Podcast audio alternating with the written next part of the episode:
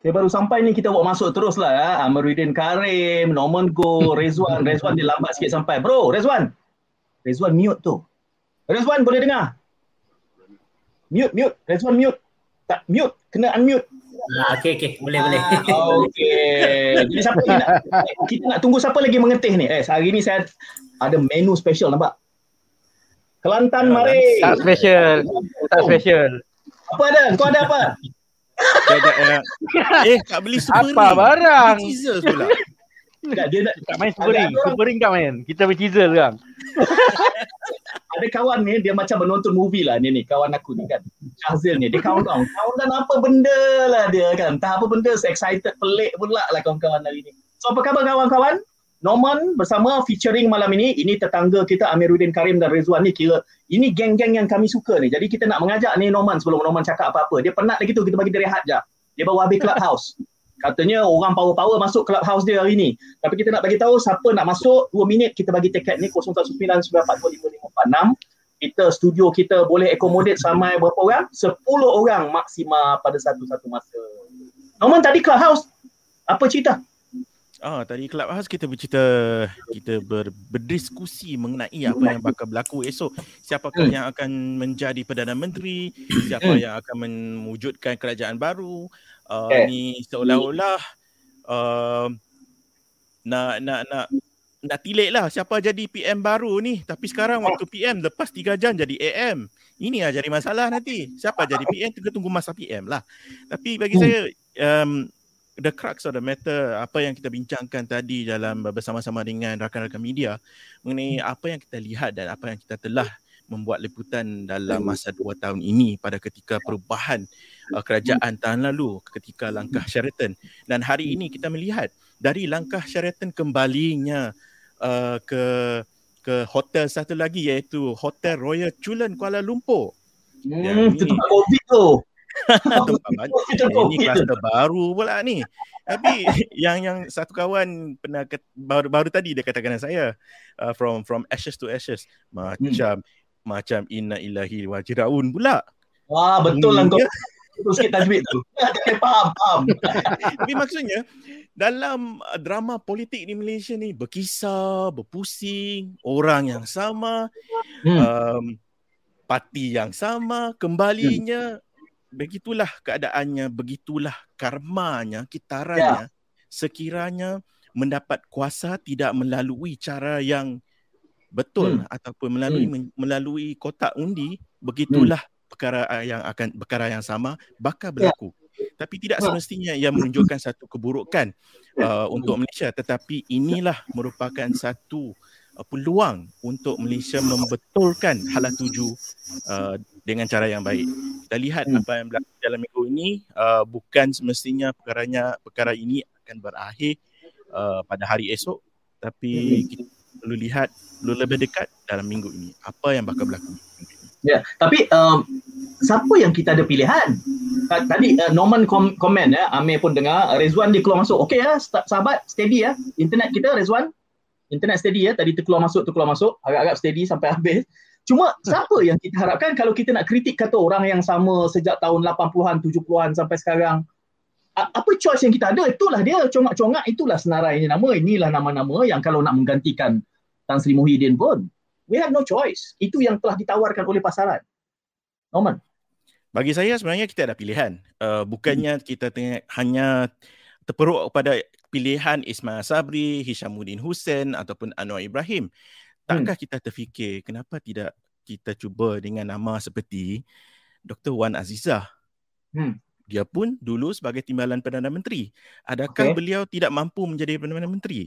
Tapi Hmm. masalahnya adakah komposisi itu mampu mendapat uh, sokongan yang mencukupi di Dewan Rakyat nanti? Tapi bagi Hmm. saya walau apapun uh, pada penghujungnya bagi pengamatan saya tak bagi uh, untuk ni uh, yang Duli Yang Maha Mulia yang Tuan Agong akan membuat satu uh, keputusan dan uh, saya percaya melalui keputusan ini dia beli uh, bag, uh, baginda juga akan berbincang duduk berbincang bersama dengan majlis raja-raja untuk membuat keputusan uh, dalam uh, pemilihan perdana menteri ataupun penubuhan kerajaan baru.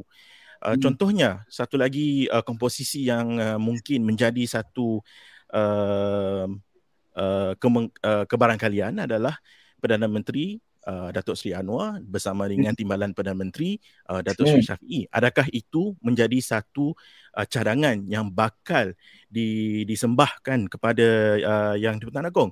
Dan ya. esok kita akan menunggu dan melihat sama ada ataupun malam ini juga se- hmm. pada masa kita tengah mengetih ni, uh, saya mengopi, awak mengetih.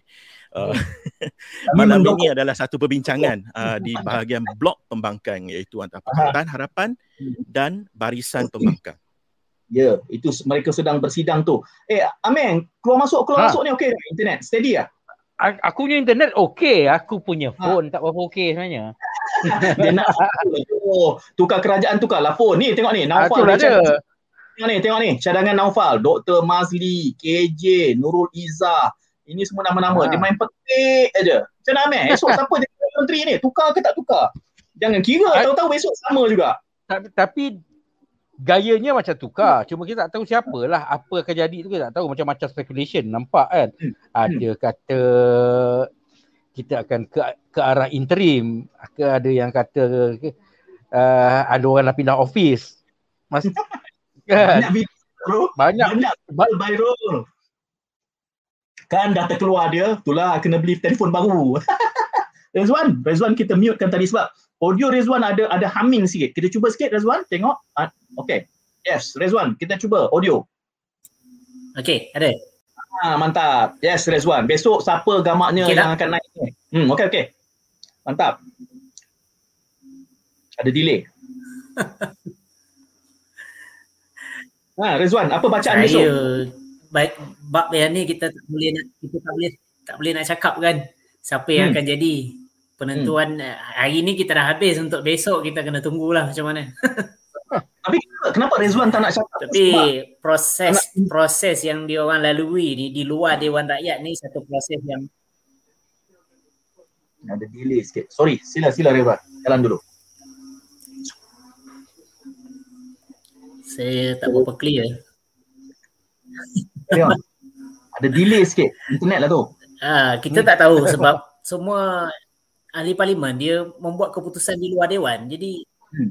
perkara ni susah kita nak nak agak kan susah hmm. nak kita nak uh, simpulkan satu conclusion siapa yang akan uh, mendapat jadi perdana menteri tu.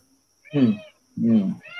Ya, maksud bila Rezwan kata uh, diputuskan di luar dewan tu berarti apa? Rezwan prefer tunggu September undi percaya. Is that what you are saying? Ya sepatutnya kita memuliakan Dewan Rakyat tetapi kita membuat keputusan untuk melantik pemimpin di luar Dewan Rakyat. Hmm. Kenapa? Hmm. This is a question mark. Why should, okay. Kenapa kita perlu lakukan benda itu di luar Dewan? Kenapa tidak right. di dalam Dewan? Rizwan ni kalau dekat Amerika dia kira demokrat lah.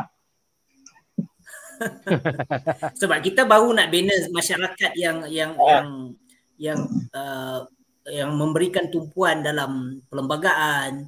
Hmm. Uh, ini satu isu yang uh, akan membina uh, generasi yang lebih baik ataupun lebih buruk. Sebab apa yang hmm. mereka lakukan pada hari ini uh, memberikan satu contoh pada generasi-generasi yang akan datang. Uh, hmm. Ini kita boleh buat, ini kita tak boleh buat. Hmm. Saya, saya tak nampak arah ke arah mana mereka nak bawa generasi masa hadapan ni. uh, Norman uh, it, bahan sebegitu timbul tak tadi dalam clubhouse? Sedikit, sedikit sebanyak adalah mengenai apa pilihan uh, perseturuan antara politik elit dan politik bangsawan. Uh, seolah-olah suara rakyat tidak didengari. Uh, perkara ini political horse trading ni ataupun political frog trading uh, dilakukan di hotel-hotel terkemuka dan membelakangi mandat rakyat. Adakah hmm. ini suatu um, percaturan politik yang bermoral. Uh, yang ini menjadi tanda tanya kepada semua pengundi, kepada mereka-mereka yang uh, mendengar uh, dan mengikuti hmm. sesi mengetih sampai malam, sampai lewat ini. kita hmm. berfikirkan siapakah pemimpin yang kita pilih pada masa depan uh, ketika hmm. di kotak undi nanti. Dan hmm. satu lagi saya nak bawakan adalah um, adakah suara rakyat uh, seolah-olah ditolak oleh uh, golongan elit dan aristokrat uh, sang penguasa uh, hmm. yang seolah-olah tidak uh, tidak mengindahkan uh, kesusahan dan kesukaran rakyat kelihatan hmm. seolah-olah dia dissociated from the society. Ini memang berlaku sebab itulah kerajaan hari ini dilihat sangat lemah dan dilihat tidak prihatin uh, kepada rakyat um, dengan sampaikan rakyat terpaksa uh, menaikkan bendera putih untuk meminta pertolongan sampaikan ada yang ada yang menyuruh jangan naikkan bendera putih kerana ia menunjukkan mereka gagal. Tapi the crux of the matter is this rakyat akan terus perhatikan setiap tindak tanduk mana-mana sang politikus yang naik berkuasa. Hmm. Selagi mereka tidak melakukan yang terbaik untuk rakyat, selagi itulah rakyat berkuasa untuk menurunkan mereka hmm. uh, dari kerusi empuk di Putrajaya. Dengan itulah uh, tidak semestinya uh, selain daripada kota undi ataupun pilihan raya, rakyat juga mempunyai kebebasan untuk turun ke jalan raya dan hmm. protes meminta kerajaan yang tidak tidak berfungsi untuk turun. Inilah kebebasan yang di di di, uh, di um, yang telah ditetapkan dalam artikel 10 uh, Perlembagaan Malaysia.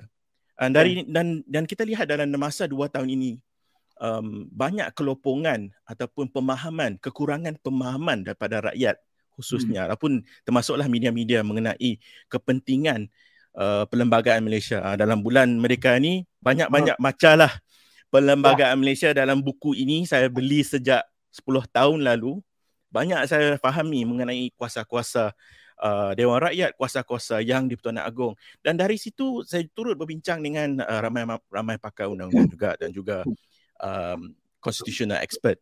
Um, saya rasakan peluang ini juga kita boleh bawakan mahkamah um, perlembagaan constitutional okay. court sebab hmm. banyak isu-isu ber- berkenaan tentang di manakah uh, kuasa yang Tuan Agong boleh menggunakan kuasa budi bicara ataupun hmm. pada ketika sekir, uh, pada ketika perdana menteri telah kehilangan majoritinya adakah beliau patut terus um, letak jawatan mengikut perkara mengikut uh, section 43 kurungan 2 dan hmm. perkara ini siapakah yang akan menjal, uh, menjalankan tanggungjawab untuk menjelaskan uh, hmm. interpretasi terhadap perlembagaan Malaysia sebab itulah constitutional court uh, dan banyak-banyak negara mereka sudah ada constitutional constitutional court mahkamah okay. perlembagaan hmm.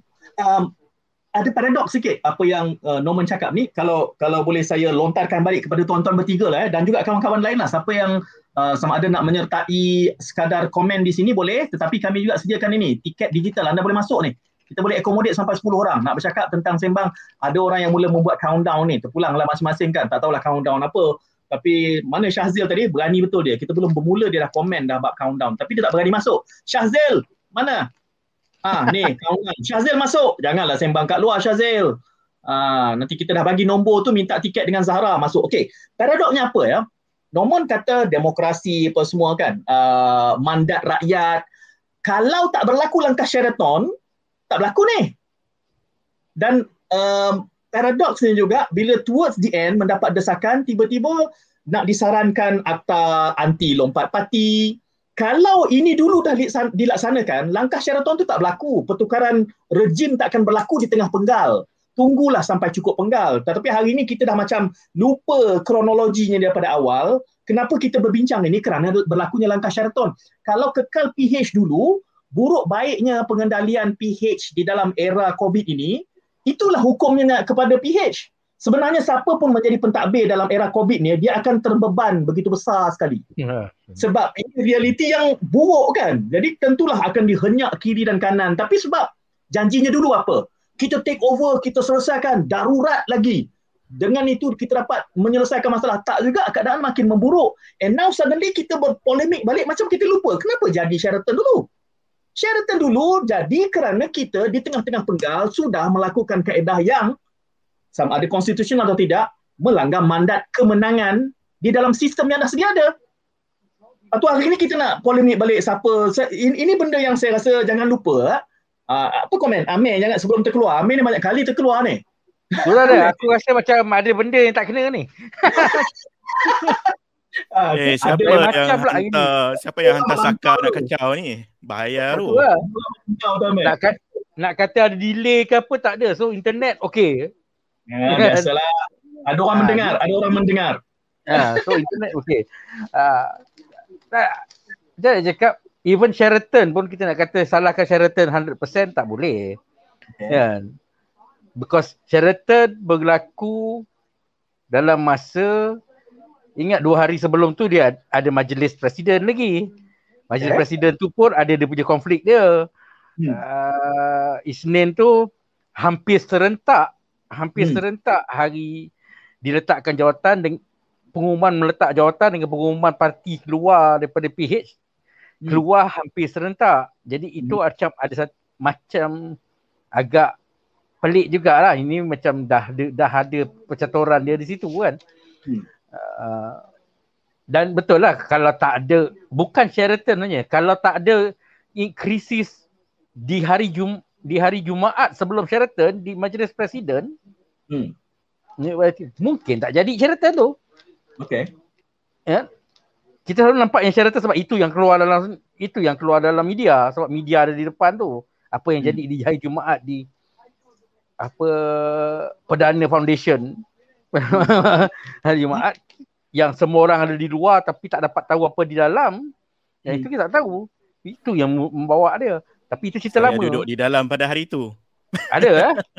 Saya ada di dalam ini, itu.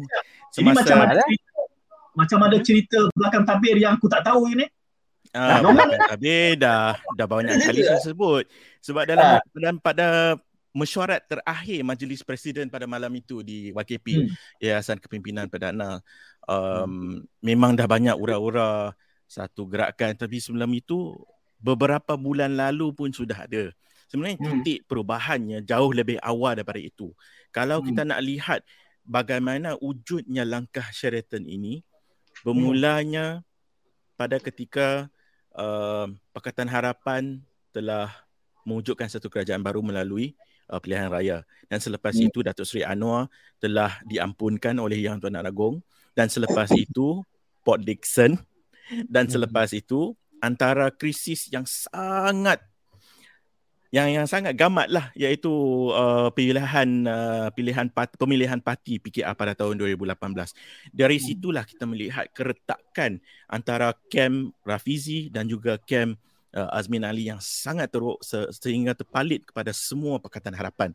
Dan selepas yeah. itu yang itu berlaku pada enam bulan pertama pemerintahan Kerajaan Pakatan Harapan. Dan selepas okay. itu wujud ISET dan wujudnya Muafakat Nasional.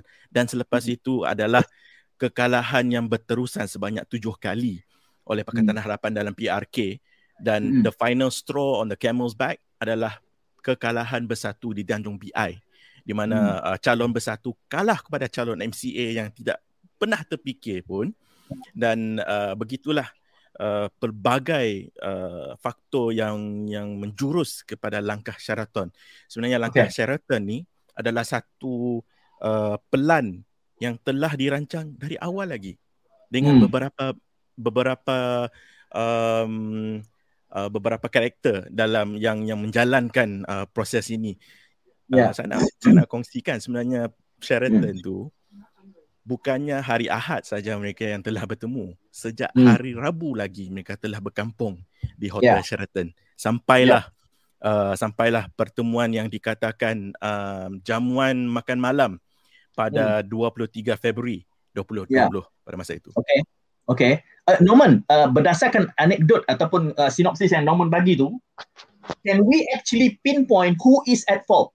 Are we saying that it's DSAI who's pushing Mahathir to step down or is it that Mahathir asal bukan Anwar? Okay, are we trying to do that tonight? Kita nak tunjuk not to, because because because malam ni malam ni yang tu dalam bab yang tu saya boleh tulis satu buku lah. Sebab okay. apa yang menjadikan uh, langkah Sheraton tu bukan hanya uh, siap, siapa yang menjadi dalang ataupun siapa hmm. yang menjadi siapa yang patut dipersalahkan. Bukan ini Hmm. adalah satu masalah Part kolektif. It's part number one is part of the scheme of things. Number two is also uh, faktor-faktor direct and indirect characters yang menjurus Hmm. kepada wujudnya langkah Sheraton. Okay. Ada pemain yang sepatutnya tidak direct tapi dia tak tahu dia yang meng- mengakibatkan langkah Sheraton. Tapi dia memang Hmm. tidak tahu. Ada ada yang pula menjadi uh, orang yang aktif yang menjadikan langkah Sheraton. Contohnya bekas bos saya. Hmm. Ah, okay. Itu antara itu antara contoh lah. O- Orang dah tahu siapa. Amir tadi angkat tangan ke apa tadi tu? Tadi tu Tak. macam Tapi Macam- ka- kalau kita membawa kepada apa yang berlaku hari ini Hmm. uh, adalah uh, yang yang menjadi yang mem, mera- membuatkan rakyat rasa marah dengan uh, politikus dengan ataupun uh, keadaan politik yang hanya berkisar antara beberapa um, personalis. Again, dalam bahasa Inggeris to put it in a better way is this. Hmm. The squabbles or the bitter old men. Semuanya old men. Ya. Sebab itulah all men ni yang yang legasi yang telah mereka bawakan kita semua terpalit lah. Uh, It's- it's seorang political cirit ini inilah masalahnya seorang cirit yang Oh, Norman sekarang baru nak sebut cirit. Habis. Dah kena sensor. Sebut sangkut. Sebut cirit je dia terus sangkut tu. Eh, Rizwan ni sangkut juga ke? Rizwan? Alamak, baru nak. sangkut je ni. Dua-dua sangkut. okey Seorang sekarang seorang. okey Okay. okey Norman tu sangkut tadi Norman. Uh, Rizwan pun sangkut. Rizwan, hello? now okey Dah dah dah okey dah okey. Rizwan, uh, politik orang tua. Saya sebutkan pada sahabat kita Norman tadi, we have no choice. Nak siapa? Nak nak minta KJ ambil alih sekarang? Jauh. Jauh kerana itulah. No, Cik, I, I, I, how do we betul ke kita tak ada choice ataupun kita No, tak no, I mean is- berani nak ambil take that chance. No, what, what I mean is this, uh, Amir. Okey lah, Ha. you nak siapa? Nurul Izzah. Macam mana nak, nak, nak menaikkan Nurul Izzah di dalam keadaan Anwar Ibrahim ada di situ? Bakat, satu perkara. Sama macam KJ. Ramai orang kata nak KJ, pemimpin muda dalam UMNO. Kalau dengan struktur politik yang ini, macam mana UMNO nak menaikkan KJ? Sementara Zahid ada situ, Ismail Sabri pun Yes. nak. Semua I think- nak. I Macam think mana kita nak? Kita kita tak pernah jumpa kita tak jumpa lagi satu parti yang betul-betul nak bagi ruang pada orang muda. Masuk. Abang besar masuk ni kena bangun. Bangun. Okey, dah kena nyanyi ke apa? Diri Abang berdiri besar, berdiri. Eh, Datuk, Kalau nak Datuk. cakap anak kalau nak cakap satu-satu parti yang yang bagi ruang kepada anak muda, parti muda lah semua anak muda kan. Mana Ha. daftar pun tidak lagi sebab Daftar menteri tak lulus. lagi. That's the thing. Eh Datuk dengar ke kita punya sembang lah? Datuk dengar ke sembang kita ngomel-ngomel ni? Dengar, dengar, dengar. Ge- Geram aja. Datuk dengar kat Ha. geram aja. The thing is- masuk. Ah. Kan, the, the thing is kita nak okey ni zaman digital tau. Kita punya pemimpin semua analog tau sekarang ni. Semua list daripada tahun 80-an dah wujud. Hmm. Eh, Indonesia presiden dia pada tahun 80-an tu tak wujud pun. Kita tak dengar pun nama Jokowi tu. Hmm. Kita pakai kita pakai backdated list. Hmm. Semua calon-calon PM kita adalah backdated list. List yang da- yang ada daripada tahun 80-an lagi. But Macam generasi selepas tu semua tak boleh pakai. Eh, aku nak masalah eh. Where Ha. were Jokowi 20 years ago? Ada dengar tak? At least hari ni kita dengar tu. Anies Baswedan. Kita kita dengar kan. Kita dengar nama Ya. tu because they are being groomed. Tapi Jokowi was nowhere but suddenly tengok apa yang berlaku. In our case, kita structure kita bukan presidential. Jadi you kena hub all this level nak naik jadi presiden baru boleh jadi Perdana Menteri. And that's the that's the, the challenges. Sebab tu kita, memang betul setuju bakat ada banyak, ramai yang bagus. Tetapi nak menaikkan dengan reality structure yang kita ada hari ni susah babe. Ramai yang nak dan senior kat atas tu. Wallet-wallet tu nak. Takkan bagi. Datuk, Oleh-oleh takkan bagi. Semua-semua parti takkan bagi. Kalau bagi, con- kita namakan satu presiden yang umur dia baw- bawah 50 sekarang kalau boleh. muda ya. Muda je lah. Itu pun tak lulus lagi. Kan? Kan? So, dia ada tam, tak tahu tamak kuasa ke apa semua orang. Semua orang. Kita jangan cerita satu parti pun. Semua parti ada masalah yang sama. Ya. Orang yang di atas tak akan turun-turun. Man, Datuk. Sebab Datuk ni selalu dia ada insight. Dia main hello Okay. je. Esok siapa. Perdana Menteri? Belum putus lagi. Belum 12 tengah malam. Alamak. Sampai pukul 12 kita cerita kan. Tidak ada Eh, esok, esok ada kerja, ada meeting. Tak boleh lama-lama dah tuan. Letih cepat. Datuk Ibu, takkan sepuluh setengah dah letih. Royal Culan tak habis lagi. Surat dekat. Oh, betul. Belum habis lagi. Jalan lagi ya. Ha. Tak sekarang ni masih S- SD ni, SD yang duk sign-sign ni, ada value du- durian RM30 ke ataupun tak ada value? Ke main sign kalah je? Ya, Ini sign trading, nilai. horse trading mesti mesti masih berjalan. Itu budaya. Horse trading is normal, but does it include money? Allahu alam. Lagi Datuk. Untuk Datuk hello pun play safe. Datuk pun play safe jawab. Kena saman bro, RM500,000. Dia, kena, evidence base bukan kata Ah. ni tak ada evidence base Orang pengalaman. saja Hmm. hmm. Rezwan, Rezwan okey, stabil. Tadi sangkut-sangkut lah Wan. Okey, Tapi stabil. saya- Cuma saya di kampung ni, jadi banyak suara katak-katak baru lepas hujan. Okey. Sini pun katak melompat-lompat. Eh, Ah. patut. Ingatkan ada ekor rupa-rupanya kata. Tak, Rezwan. Saya Ya, dah tiga empat kali katak ni saya dah halau dah tapi dia datang balik mungkin untuk RM30 tadi lah. Rezwan, yang ni yang ni kena tangkap lepas tu bagi kat kedai kedai kedai uh, kedai apik Cina tu untuk buat uh, ni katak panggang. Mereka boleh jual lah. Mungkin katak ni pun bawa SD yang saya tak nampak lagi. saya nak komen apa yang Syed dengan uh, Amiruddin sebut tadi tentang Ah. Indonesia sebagai satu contoh Hmm. dan uh, kita lepas 2018 2018 itu kita ada pertukaran rejim Hmm. yang mana yang Syed pun sebut kata dia seolah-olah memulakan kita punya zaman yang berlaku post Soeharto tu lah. Ha? Tetapi hmm. uh, kalau kita tengok kata soalan tadi di mana Jokowi sebelum sebelum kata 20 tahun lepas ke Hmm. uh, tradisi budaya politik sebegitu dia belum ada lagi kat Malaysia. Ya. Ha? Nah, sebab Ada? kalau kita tengok Jokowi ni, kalau kita tengok Jokowi Alah, tadi, Datuk sangkut. Ke saya yang sangkut. Hmm. Dah, saya I'm the one sangkut. sangkut. Okay. Nah, Hmm. Kalau kita sebut tentang Jokowi tadi dan kalau kita ambil dalam konteks Malaysia uh, jauh beza dia. Macam Jokowi ni sebab dia boleh sampai kepada sebagai presiden uh, Indonesia tu adalah kerana dia uh, dia membuktikan track record dia sebagai gubernur di di di wilayah Solo. di, kemudian di Jakarta. So itu menunjukkan the credibility credential dia yang ada. Budaya sebegitu tidak ada lagi di Malaysia. Uh, sebutlah nama tadi you sebut Izzah ke KJ ke Syed Saddiq ke sebagainya. Uh, kita masih lagi menyukat uh, on one side kita kita marahkan kata dinosaur politik yang ada. Ha, kita kata dah terlalu tua. Hmm. Tetapi kita punya culaan kita ataupun kita punya uh, barometer Okay. kita untuk menyukat orang politik muda ni macam mana pula?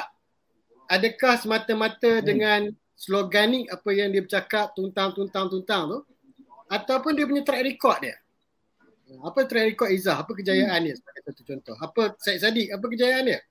Kem- Kementerian Belia dan Sukan apa benda? Ataupun uh, Kem- uh, Khairi Jamaluddin. Jadi Khairi ini nampak dalam kalau kita mengukat-ukat dalam politik dia banyak sikit lah. Dia punya track record dia positif ataupun negatif. Dia negatif sikit Hmm. pada ketika dia zaman Pak Lah dulu. Ha. Kemudian dia positif ni sekarang ni dengan vaksinasi ataupun dalam Kementerian. Sukan. Ha, KBS dulu. Tapi budaya itu tidak ada lagi dari di Malaysia. Ha, sebab tu cuba bayangkan kalau Hmm. kita kata panjang 10 tahun lepas ataupun kita pergi lebih jauh 20 tahun lepas, 10 tahun lah, 10 tahun lepas. Kita nampak orang-orang ahli politik yang kita panggil dinosaur ke apa ke, komen macam mana. Bila setiap kali pilihan raya dia menang juga. So, Lompat pun we menang. get, we get what we deserve. Nah, cuma masalahnya pada ketika sebelum ni kita tidak menghadapi ujian seperti mana yang ujian yang kita hadapi pada ketika ni. So this is a Hmm. test case kepada ahli politik kita yang mana akhirnya last kali inilah yang kita nampak dia punya credential dia, credibility dia, dia punya retorik dia adalah ketika ni lah dalam ujian. Ya. Kalau nak cakap waktu dia jadi pembangkang nampak dia pandai, semua pembangkang pandai. Dan semua orang kerajaan bodoh. Itu itu textbook of politik dia macam tu. Ketika hmm. jadi pembangkang semua pandai. Hatta sekarang ni Datuk Seri Najib pun pandai cakap. Semua betul. Semua cantik. Ha, dia kali ni lah dia cakap tentang EPF tak betul lah, apalah, apa, kenapa tak bagi duit EPF. Dulu duit EPF tu lah yang hilang. Sebagai satu contoh lah kan. Hmm. Ha, Tapi orang pertikaikan tu. Yang tu. Ha, jadi dia, ini dia pun ke, sekarang ni kita lah julang mereka yang sama ni. Eh, kata, dan kita forward message tu. Message tu kata, oh betul juga kata Rajib. Kalau betul, hmm. kenapalah dia boleh. So ini permainan politik. Dan kita hmm. ni, kita punya orang kata tapisan kita dalam menilai orang politik tu cukup very orang kata Melayu itulah orang kata Melayu mudah lupa tu bukan Melayu ya Malaysia orang Malaysia ni cepat mudah lupa. Hmm. And, Amir Amir nak celah tadi. Tak, tak, tak betul. Bila kita tengok Najib punya pandai dalam FB tu betul ke dia tu? betul ke dia? saya, saya, saya nak nak, nak kongsi beberapa soalan ya, beberapa komen ni yang boleh me- mengubah hal mungkin bukan mengubah memandu perbincangan kita ya. Satunya Amir Hamzah. Amir Hamzah kata PN restructure, kuli boleh. Ha ini satu variable baru pula ni kan bila menyebutkan ha. nama kuli. Cumanya ah dah 80-an jugaklah kan.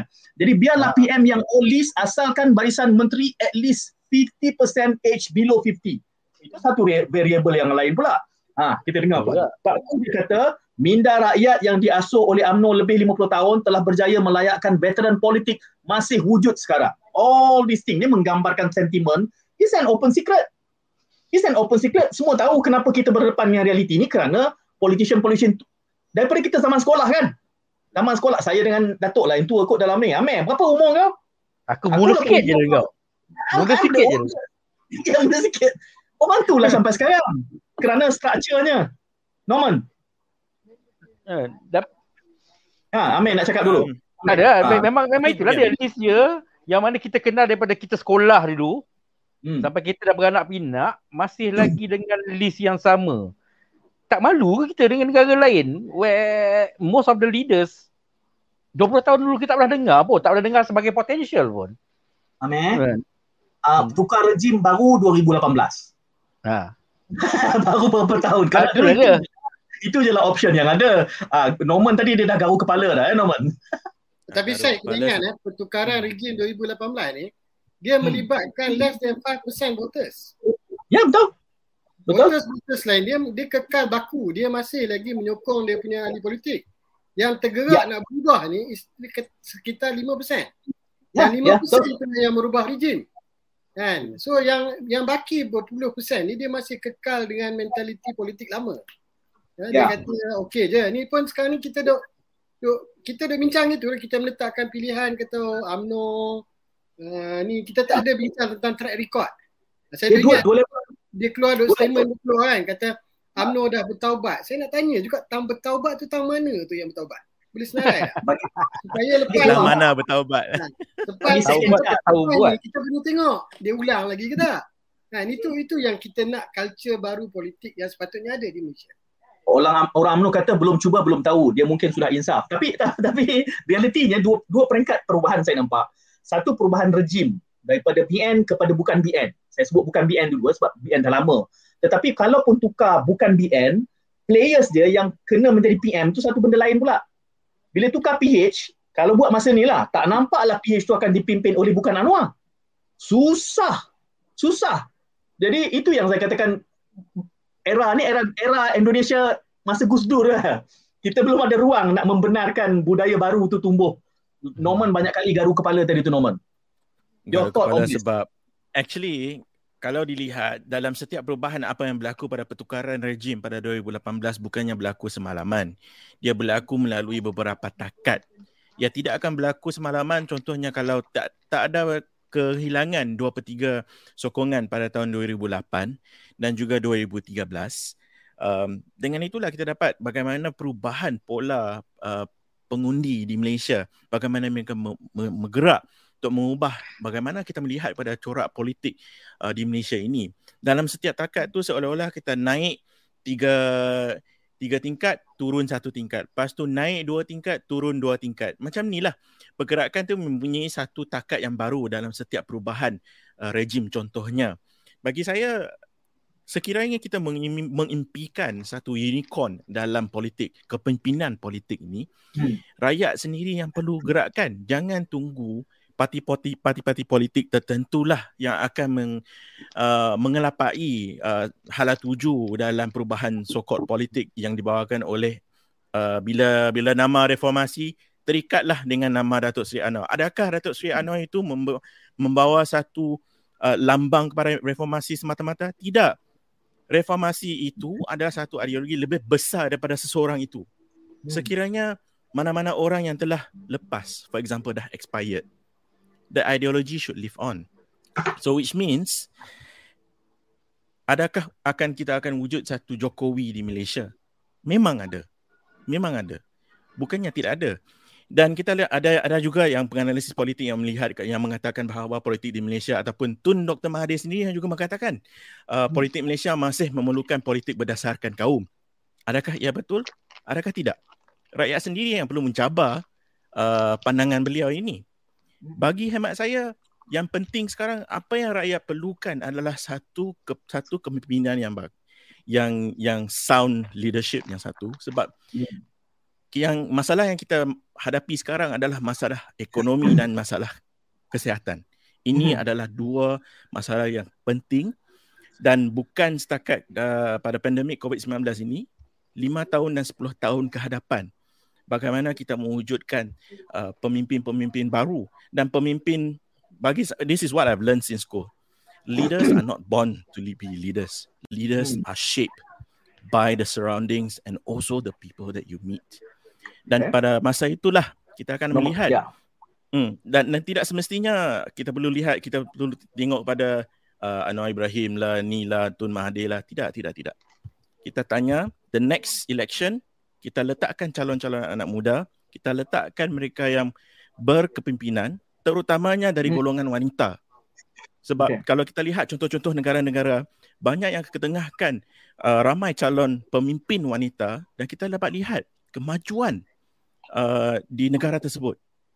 Betul. Takkan kita tak boleh cuba dengan Perdana Menteri calon wanita? Boleh Hmm. sebenarnya. Banyak calon berwibawa, bukannya tak ada. Tepuk dada tanya selera, tak payah Sebut. nak tolak orang lain. Kita sendiri yang naik. Jangan Sebut. jangan pandang parti lah. Jangan mana kita tolak tepi lambang bendera ke apa. Tapi pandang pada individu tu lah. Betul. Ya. Dalam mana-mana parti pun, Pertama. saya juga ada rakan-rakan dalam pemuda UMNO. Ramai juga bila dalam satu kelas masa saya ambil masters dulu. Uh, sekarang lah masa ni. Mereka mempunyai satu idea yang bagus. Sebenarnya idea yang bernas. So it, ha- it can be bipartisan. So kalau kita nak utarakan calon-calon yang baik, kita mulakan dari akar umbi kita. Tak kisahlah parti mana yang dia masuk, tapi dia membawa satu dasar atau kemp- kepimpinan dan pemikiran yang membawa kepada kebaikan dan dasar-dasar yang baik untuk negara. Bukannya Hmm. berdasarkan lambang parti dan disebabkan lambang partilah berlakunya klik dan bukan disebabkan lambang partilah berlakunya asabiah di Malaysia. Hmm. Okey, ba- ba- banyak ulasan uh, ulasan nombor tu banyak. Banyak yang kita boleh ulas. Uh, Datuk sebelum Datuk komen tu, Datuk angkat tangan tapi saya jadi kemudi. Nak jadi kemudi. Nak ganti saya kemudi Zat. Nak ganti saya kemudi kan. tak ada kemudi. Ngerti tak ada kemudi. Nak tanya Betul. balik Amiruddin dengan uh, Lumanggo. Amiruddin tadi cakap kata kita tidak boleh berpijak pada parti. Okey ya. Uh, Nomanggo kata kita kena pilih kandidat walau mana-mana parti sekalipun. Itu dua benda yang berbeza tu. Hmm. Saya saya masih lagi ragu-ragu sebab sampai sampai ke hari ini nak cakap tentang calon tak ada parti ni tak pernah berlaku di Malaysia lah. Kalau menang tu punya. Sebab ada sedentu. Hmm. Boleh ke pilihan raya akan datang ni kita akan ada calon tanpa parti boleh menang? Itu satu. Nak- Itu yang pertama. Kejap kejap Miruddin. Okey. Kepada sebab nak tolong jawab sekali kat Norman. Eh? Norman tu soalan soalan saya tapi Amiruddin pun boleh jawab. Amiruddin kata uh, Norman kata kita pilih mana-mana calon.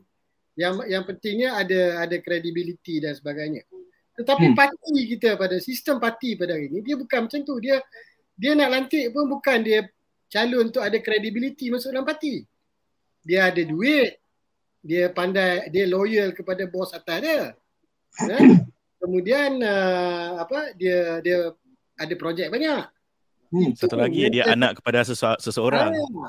Ah, ini mentaliti yang ada dalam sistem parti kita. Jauh ya. lagi nak sembang tentang kematangan politik ni. Uh, Norman okay. dengan jawab. Saya, saya, saya nak tam, nak nak lontar eh nak nak nak apa nak lontar lah betul lah campak satu variable baru eh variable dalam discussion kita ni. Uh, betul tak ada siapa yang boleh menang tanpa attachment per parti in fact ni Datuk kita dah sembang benda ni lama dah Datuk. PRU 15 ni katanya akan status quo PRU 16 baru betul-betul akan berubah. Tapi tak tahulah komitmen undi 18 ni kalau disegerakan dia boleh memberikan warna yang berbeza. Sebab yang ironinya di hujung-hujung baru kata nak segerakan undi 18 kan. Yang hari tu macam-macam helah kata tak boleh lah itulah inilah. Tak apa, kalau disegerakan mungkin PRU 15 pun ada harapan. Berarti apa yang kita perjuangkan dalam dialektika ni nak menyegerakan bukan berkait tentang parti tapi bakat itu mungkin boleh disegerakan. Sudah ada cahaya di hujung terowong. Tapi saya nak campak satu variable baru dalam discussion ni. Di dalam perlembagaan tak kata kena parti mana majoriti. Bererti walaupun dia bertanding atas parti masing-masing, tuanku, ah, ini variable lain ni, istana sebenarnya boleh tanya satu persatu dan based on that melihat bipartisan siapa yang sebenarnya paling reflektif kepada citra yang diperlukan. Variable itu masih boleh dibuat. Kalau betul-betul istana mahu kemahuan ini adalah perkara yang debatable, wajar atau tidaknya. Sebab ada dua dua julat yang yang ni dan tak semua orang berani nak bersembang pun. Tetapi saya rasa inilah pentas yang sudah mula terbuka. Contoh, katakanlah UMNO menang majoriti pun. UMNO 49, DAP 35, PH 30 dan segala macam itu memang UMNO paling besar tetapi apabila tuanku bertemu seorang-seorang secara independently menilai dan dia boleh kata oh okey so nampaknya yang ber, paling kuat suaranya adalah Pakatan Harapan dan saya nak Nurul Izzah. Di dalam pengundian UMNO masih kuat. Dan itulah realiti bipartisan yang kita boleh segerakan kalau istana mahu. Kalau istana mahu sebab ada debat dalam realiti dia, dalam realiti dia. Hmm. Kes yang memanggil ahli politik seorang-seorang tu hmm. hanya berlaku dia kata bak kata Piramli ni jarang-jarang. Eh, tapi boleh. Dalam konteks dalam konteks biasa dia tak berlaku. Dalam konteks biasa yang di Pertuan Agung akan memanggil ketua parti. Hmm. Dan ketua ketua parti ataupun ketua perikatan mana-mana coalition hmm. ataupun uh, beberapa ketua parti untuk mengesahkan ada majoriti. So dia akan main block politics. Ya. Yeah. Sampai hari ini, sampai hari ini. Itu ya. realiti. Ya, yeah. realiti tetapi pernah berlaku dan boleh berlaku. Katakanlah jarang-jarang itu lima tahun sekali selepas setiap kali pilihan raya. Jadi bukanlah intervensi istana itu perlu berlaku setiap kali orang mengadap bawa SD. Lagipun, uh. lagipun PN ni sudah berkongsi bahawa akta lompat patutnya sepatutnya disegerakan. Ini semangat daripada PH. Ini sudah menjadi semangat dalam PN. Segerakan saja lah. Janganlah tunggu-tunggu dakwa-dakwa lagi. Datuk, bertanding Datuk. Geram aku. okay. Uh, I think macam ini. Pandemik ni banyak melajukan proses pembudayaan yang suatu masa dulu kita tak jadikan budaya. Hmm. Contohlah, contoh paling bodoh sekali e-wallet. Kan? Kalau dulu tak kita nak masukkan RM30 dalam e-wallet tu sekarang ni keluar balik ni RM30 ni cerita. Tapi dulu kita menjadikan isu e-wallet tu macam satu kesusahan kepada rakyat Melayu. Tak tahu apa salah jangan jangan tanya kenapa tapi itu jadi isu. Kan? Uh, tapi sekarang semua ada e-wallet. Semua orang pandai nak beli online. Hmm. sama juga pandemik. Uh, kalau dulu ketua parti je dipanggil sekarang ni kerap juga dipanggil satu-satu. So pembudayaan tu berla- terpaksa berlaku di waktu pandemik. Harap-harapnya hmm. perubahan budaya tu berlaku lagi lah ke depan ke depan lagi. Kan? Uh, bila nak cakap pasal Datuk tanya tadi tu pasal tu kita takkan dapat calon bebas sebebasnya lah mungkin tu. Tapi paling tidak pun rakyat boleh menilai kita minta rakyat menilai calon mengikut karakter bukan mengikut bendera parti. Dia masih hmm. lagi calon kepada parti tapi bila kita menilai bukan sebab siapa presiden parti dia eh, bukan presiden parti dia. Dia tu nak jadi wakil rakyat. Pilihlah yang awak rasa sesuai untuk mewakili kawasan awak, bukan bukan mewakili parti dia sebab setiap kali pilihan raya dia bercerita dia nak wakil rakyat. Bila dia menang dia wakil parti. Dia bukan wakil rakyat, dia wakil presiden dia. Itu salah. Kan? So I, yeah. hopefully PRU 15 tu berubah menjadi orang memilih karakter bukan bendera parti. Ya. Kalau kalau kalau undi 18 tu disegerakan possibility tu masih ada. Kalau sempat lah. Uh, tapi kalau undi 18 tu, yalah, bagi saya sepatutnya undi 18 tu pelaksanaannya sudah bipartisan, sudah majoriti kan sebab PH hmm. nak dan perikatan pun ujung-ujungnya nak juga. Itu satu variable baru tu nak membaca semula PRU 15 ni. Rezwan lama tu, senyap tu dah stabil kan ingatnya. Kita bagi ruang sikit okay, Rezwan. Okey, saya stabil. Cuma okay. saya nak saya nak komen sikit lah tentang apa uh, berkaitan dengan pemilihan rakyat ni terhadap pemimpin di kawasan mereka tu. Saya hmm. rasa rakyat telah buat keputusan yang bijak. Keputusan hmm. yang bijak. Sedang ini ini saya saya saya boleh namakan ini sebagai percaturan rakyat lah. Dia nak tengok hmm. pemimpin dia macam mana.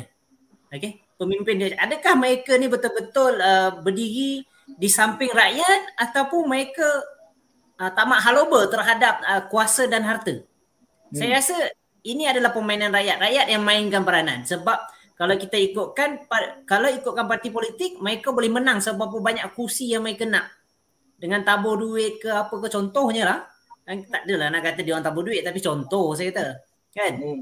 ada ada yang, yang datang angkut saya pula kan sekarang ni cakap macam-macam tiba-tiba dah kena angkut kalau dulu kena simen kan contoh dia saya rasa rakyat yang memainkan uh, ini adalah perancangan rakyat rakyat sendiri yang meletakkan mereka dalam dalam situasi di mana mereka nak pilih sama ada ketelusan, kejujuran ataupun sebaliknya mende, apa membelakangkan mandat rakyat itu tadi.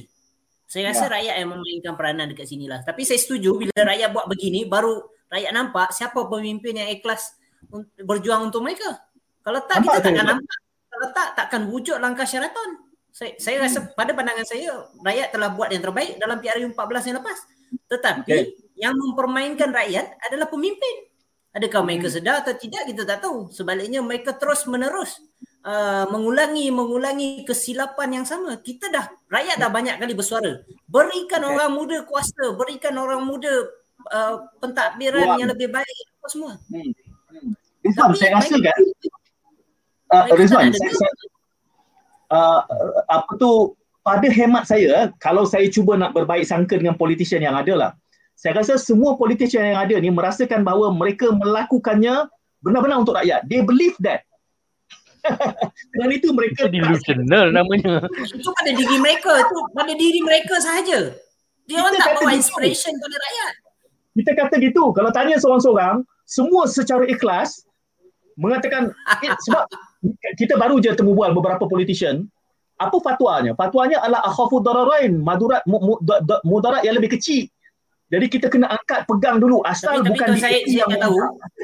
itu fatwanya. tapi tuan saya saya tak tahu yang yang yang hmm. lantikan yang yang terakhir ni akan ada gaji atau tidak saya tak tahu. gaji? Kenapa ha, gaji? Gaji lantik, lantikan terakhir ni? Besok dah habis lah kerja. Lantikan terakhir ni akan ada tahu. tak sebulan saya harap rakyat tak bayar gaji dia. Saya harap rakyat tak bayar. Tuan, dalam pentadbiran dia ada kaedah prorate. Dia kira berapa hari berkhidmat, dia prorate lah dengan gaji. Apa normal? Itulah realiti dia. Kalau, kalau kalau kalau kita nak uh, kalau kita nak bercakap tentang uh, rate ni, kalau kita nak cakap tentang rate ni sepatutnya hmm. rakyat lebih berhak mendapat rate yang lebih tinggi. Oh ya, yeah, definitely. Apa yang mereka buat? Definitely. hmm. Ya, yeah. okey. Saya nak lontar satu lagi uh, variable baru pada tuan-tuan untuk fikir. Ya. Cuba kita tengok apa option yang ada. Option yang duk bercakap-cakap sekarang ni lah. Satu is Anwar Tim PH. Yang mana dia punya plusnya adalah Syafi Abdal katanya. Untuk win over sokongan dia pada Sabah Sarawak. Satu lagi adalah uh, Ismail Sabri dan Hamzah Zainuddin. Itu lobby-lobby. Macam-macam lah keluar. Katanya, saya tak pasti, saya belum semak. Tapi katanya Nazri Aziz pun sokong option yang itu. Satu lagi UMNO B adalah kuli. Kan? Uh, apa lagi? Apa lagi option ni ada? Tiga ni saja. Tun, tun, ada yang masih melobi tun. Susah kot. Tak ada kot. Yang tun yang yang tun yang tun bawakan tu cuma NOC, Mageran. Dia cuma bawakan okay. Mageran je. Hmm. Tapi bukan sebagai Perdana Menteri. So tiga option ni saja. Adakah Zahid akan jadi UMNO C, A, B, C? Tak. UMNO sudah ada tiga option ni.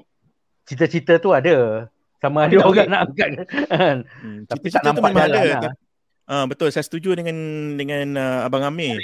Cita-cita tu memang ada. Tapi adakah hmm. yang Tuan Agong akan mengangkat seorang yang tengah didakwa di di mahkamah dan seorang okay. lagi yang telah disabitkan Didakwa. kesalahan diangkat sebagai Perdana Menteri adakah ini akan menjadi satu satu Tidaklah eh. it will be it will be a laughing stock Ya, to the whole world Ada ada istilahnya proxy leadership pun ada istilahnya.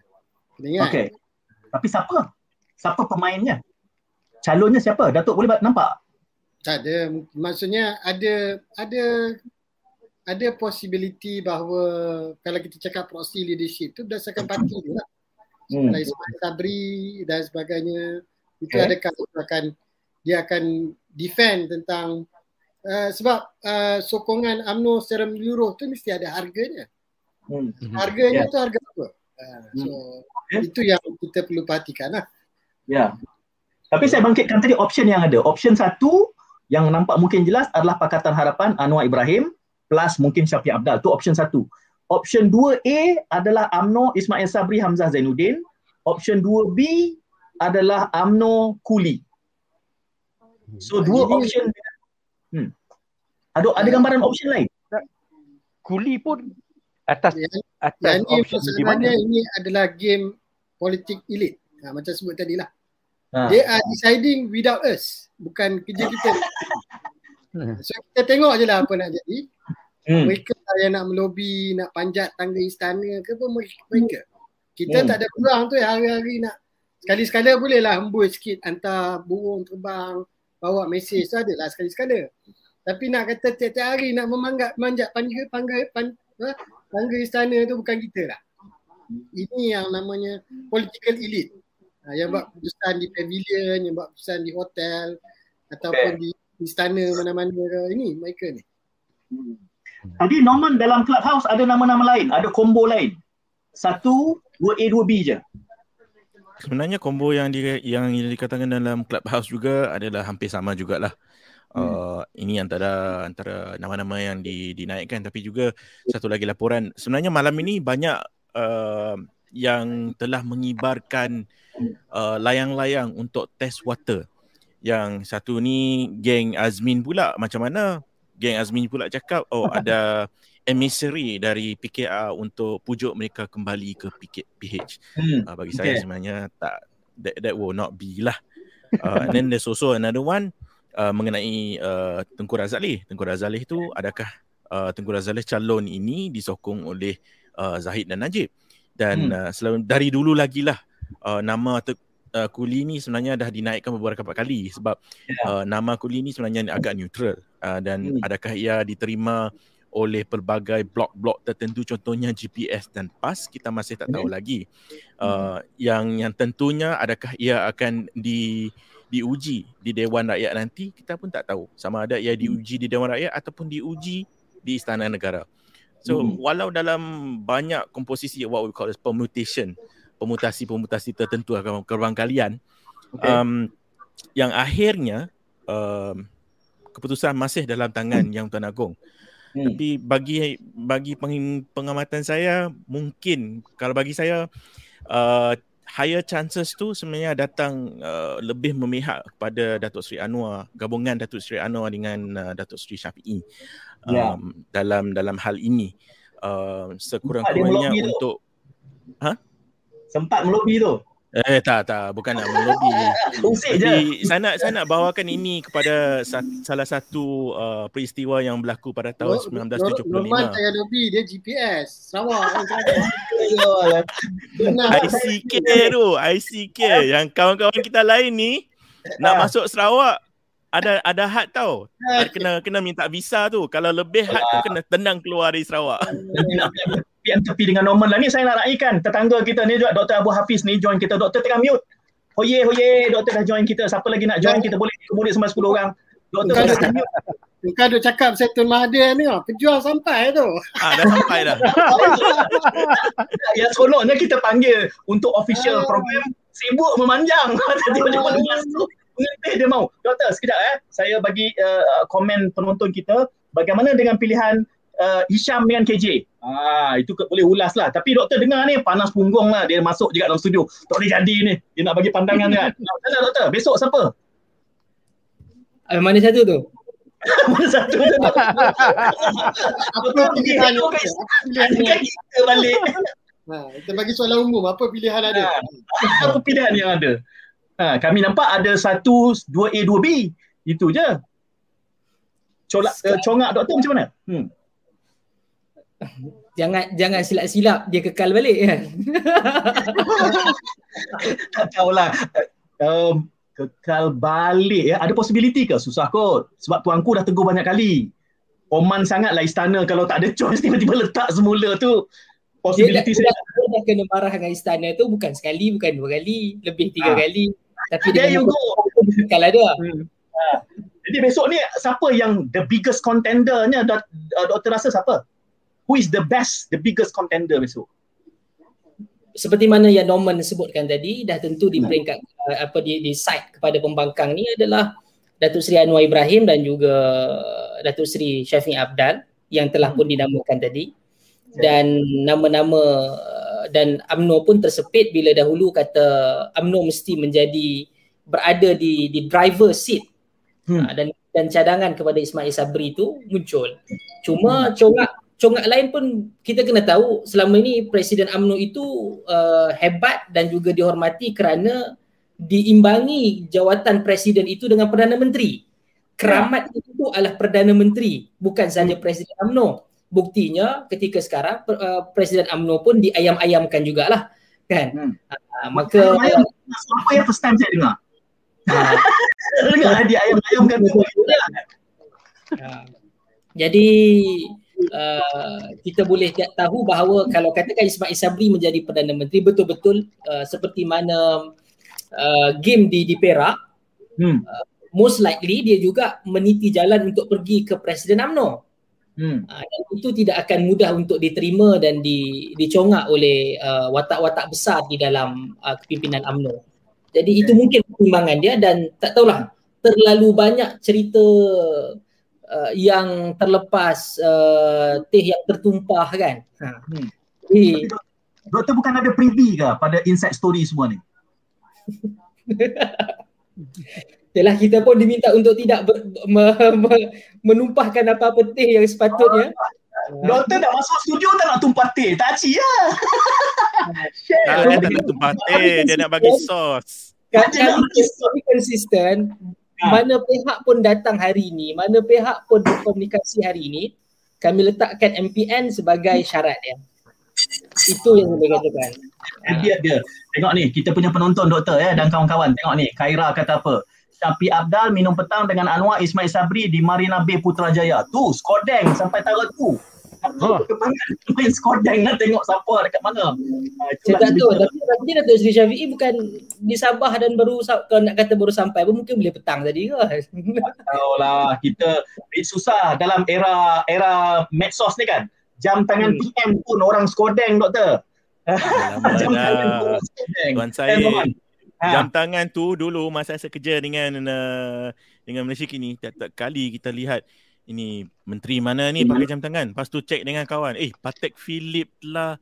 Uh, jenama-jenama yang saya tak pernah dengar. Yang saya kenal jenama tu, jenama Casio dengan Seiko je. Yang Patek Philip yang pelik-pelik ni, hui, beribu, beratus ribu jam tangan uh, pak-pak menteri. Masa tu lah yang, yang saya baru kenal dengan hmm. dengan jenama-jenama yang sangat mahal. Tapi hmm banyak lagi pembantu saya saya baca ada juga yang katakan uh, bagaimana pula dengan uh, gabungan uh, Datuk Sri Hisamuddin Hisamuddin hmm. dengan KJ uh, hmm. tapi at the end of the day kita lihat kepada uh, bagaimana sokongan daripada parti juga hmm. kepada yang dia yang bagaimana ia dipersembahkan kepada Yang Pertuan Agong nanti ya yeah. uh, Datuk uh, Hisham KJ combo Datuk ada opinion uh, UMNO ni dia ada hmm. pilihan mudah ya. Dia nak nak siapa? Dia tidak ada dia tak boleh ada beberapa pilihan. Dia hmm. kena ada satu pilihan. Ya. Kalau dia pilih kata ada ada ya. pilihan A, pilihan B, maka hmm. dia tak ada number langsung. So dia become irrelevant. So hmm. UMNO ni mungkin tidak boleh untuk meletakkan apa-apalah.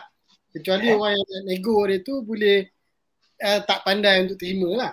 Hmm. Tapi sebab itu mereka kok mana pun mereka kena berakhir dengan satu pilihan. Siapa? Okay. Sama Ismail Sabri ataupun Hishamuddin. Mm-hmm. Tapi dalam konteks jawatan, dia akan pergi kepada Ismail Sabri lah. Nah, itu nama mm. yang berulang kali lah.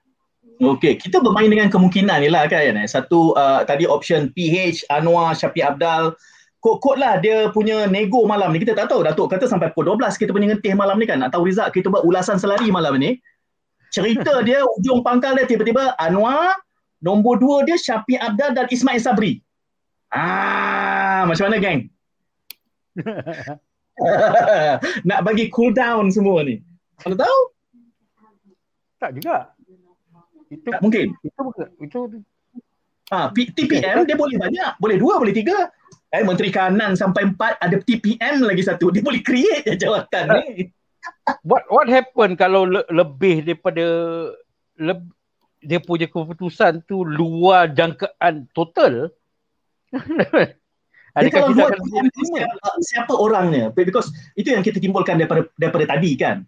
Dia boleh banyak option tetapi probability tokohnya dinamakan siapa? Ada je orang nak KJ. Tapi dari segi congaknya KJ nak naik jauh. Jauh kerana struktur, bukan jauh kerana tak layak. Kalau ikut nak layak tak layak tu. Secara teoretikal lah, eh, saya saya Hmm. nampak susah nak berlaku lah. Tapi adakah itu boleh berlaku? A total unity government? Boleh. Saya Okay. rasa boleh. Sebabnya uh, apa driving force di belakang semua rakyat ni? Okay? Uh, tuan-tuan jawab sendirilah. Driving Okay. force pertama adalah untuk kebajikan rakyat dan, dan nak menyelamatkan rakyat daripada COVID. Itu driving Okay. force pertama. Okay. Second driving force, siapa nak dapat kuasa, projek dan duit. Hmm. Kan? Itu second driving force. Third driving force, ini kerana ideologi, prinsip, nilai, apa agama, bangsa dan tanah air. Okey. Di antara pemimpin-pemimpin politik kita, apa driving force mereka untuk untuk untuk untuk membuat keputusan? Hmm. Okey? Uh, A, B atau C? Okay. Kok mana pun saya rasa yang B ni dia mempunyai faktor yang lebih besar. Okay. Unity government tu sebab apa? Sebab semua Hmm. orang boleh dapat jawatan, dapat duit, dapat kuasa, dapat projek. Hmm. So kalau orang di- ditawarkan untuk that untuk duduk dalam satu kerajaan Okay. dan mendapat position-position tertentu adakah mereka akan menolak? Hmm. Ha, so Kalau itu- saya boleh boleh, Ya. boleh, boleh mencelah sikit Datuk. Hmm. Uh, cuma daripada semua ni lah kita tahu dia bukan komposisi itu bukan apa dia, dia persoalan dia akan akan menjadi uh, apa dia punya deadlock tu siapa? PM itu saja. Kan? Ha. siapa PM dia akan merai balik. Uh, terlelah daripada ya, atas prinsip ke atas apa dia akan pergi kepada siapa PM okey Ya. boleh. Jadi persoalan dia siapa PM sebab itulah antara kenapa? Saya kira uh, dalam pejuang kami berbincang tentang Majlis Pemulihan Negara ataupun ketika itu ala Magran tu lah kan. Uh, ala since daripada bulan uh, bulan Oktober antara Oktober dan Disember 2020 yang lalu kami bincang. Uh, tentu uh, mesyuarat secara santai dan juga pembentangan. Uh, kerana kita tahu bahawa per, uh, peralihan ini pun akan fragile. Kita tahu akan fragile. Sebab berapa banyak sebab? 220 ni kita boleh congak. Kalau 111 kalau katakan 115 okey nanti uh, takkan kita nak bagikan semua ini jawatan. Semua itu JLC kan? Dia akan kembali juga kepada orang akan petikan okey Pakatan Harapan uh, kata tak nak begini dan begitu tapi ambil juga supaya kedudukan tu dapat ataupun sokongan itu dapat dikekalkan. Dia akan back to square one. Orang akan petikaikan satu. Dan kemudian uh, bila yang tak dapat tu pula akan akan merajuk. Mungkin tidak pada uh, pihak ni pihak lain. Oh tak apalah aku, aku nak uh, tarik diri.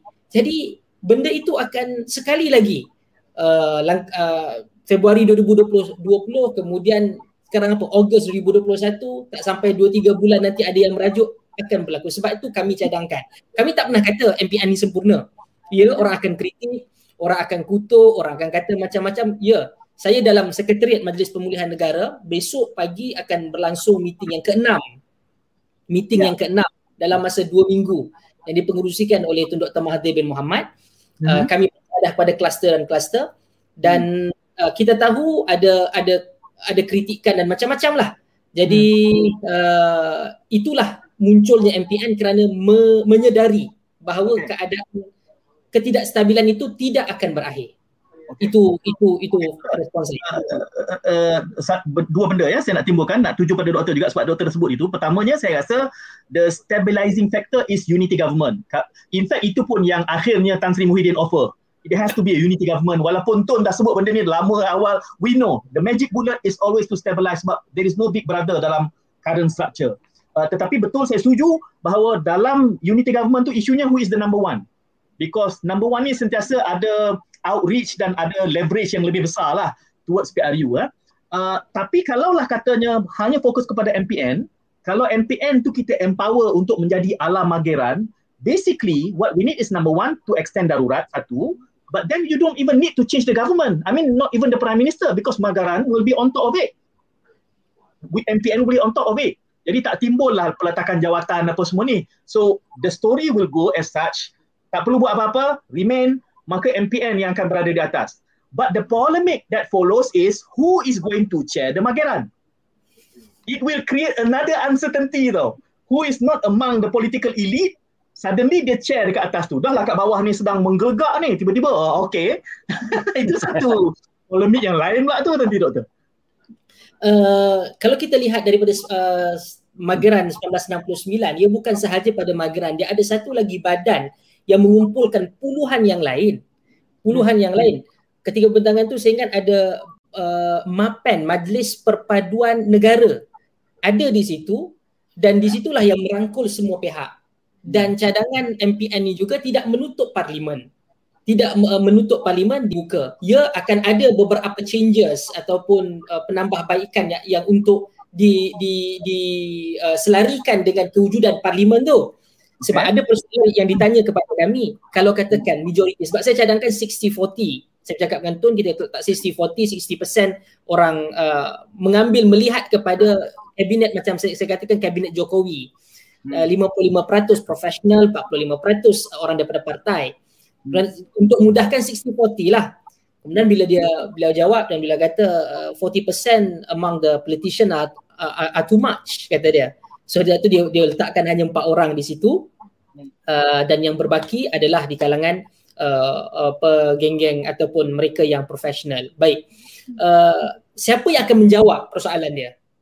Siapa yang akan menjawab di parlimen mewakili MPN tu tadi sebab mereka uh, adakah bergantung kepada empat ni saja? Yang itu akan ada yang yang itu yang kita akan lihat antara salah satu kluster perbincangan itu adalah kluster undang-undang dan perlembagaan untuk melihat bagaimana ruang uh, yang boleh di, di, digunakan di dalam uh, majlis pemulihan negara tu tadi. Uh, dan ya saya tak saya kan uh, akan bertanya siapa kalau, kalau tanya pada kami dia datang daripada idea tun ia, ia juga yang disokong oleh pejuang dah tentu kami cadangkan tu Dr. Mahathir tetapi ia bergantung kepada uh, yang ini yang sepatutnya agung masuk untuk menenangkan semua bila decree royal decree ni dia kata tahan dahulu laksanakan dan rangkul semua pihak uh, di situ yang mungkin uh, menjadi lebih uh, solusi lah tapi, tapi Dr. Abu Hafiz bagi pandangan saya uh, MPN yang ada pada hari ini MPN Dr. Mahathir ni dia adalah sepertinya satu macam kabinet bayangan lah ha, hmm. untuk uh, jadi check and balance uh, secara bayangannya a, a shadow competition kepada kerajaan sama ada kerajaan tu buat EDPA atau tidak uh, berbanding dengan the, the the kabinet bayangan ni ataupun MPN bayangan ni. Tetapi secara realitinya dalam konteks sekarang ni kalau kita kata kita nak minta uh, apa agung memilih satu MPN uh, untuk untuk untuk menjayakan MPN kita ada beberapa dilema sebelum tu lagi. Pertamanya soalannya adalah siapa yang ada majoriti? Kerana siapa yang akan ada majoriti tu, barulah dia ada kuasa untuk menasihatkan kepada yang di-Pertuan Agong untuk pilihan-pilihan yang ada.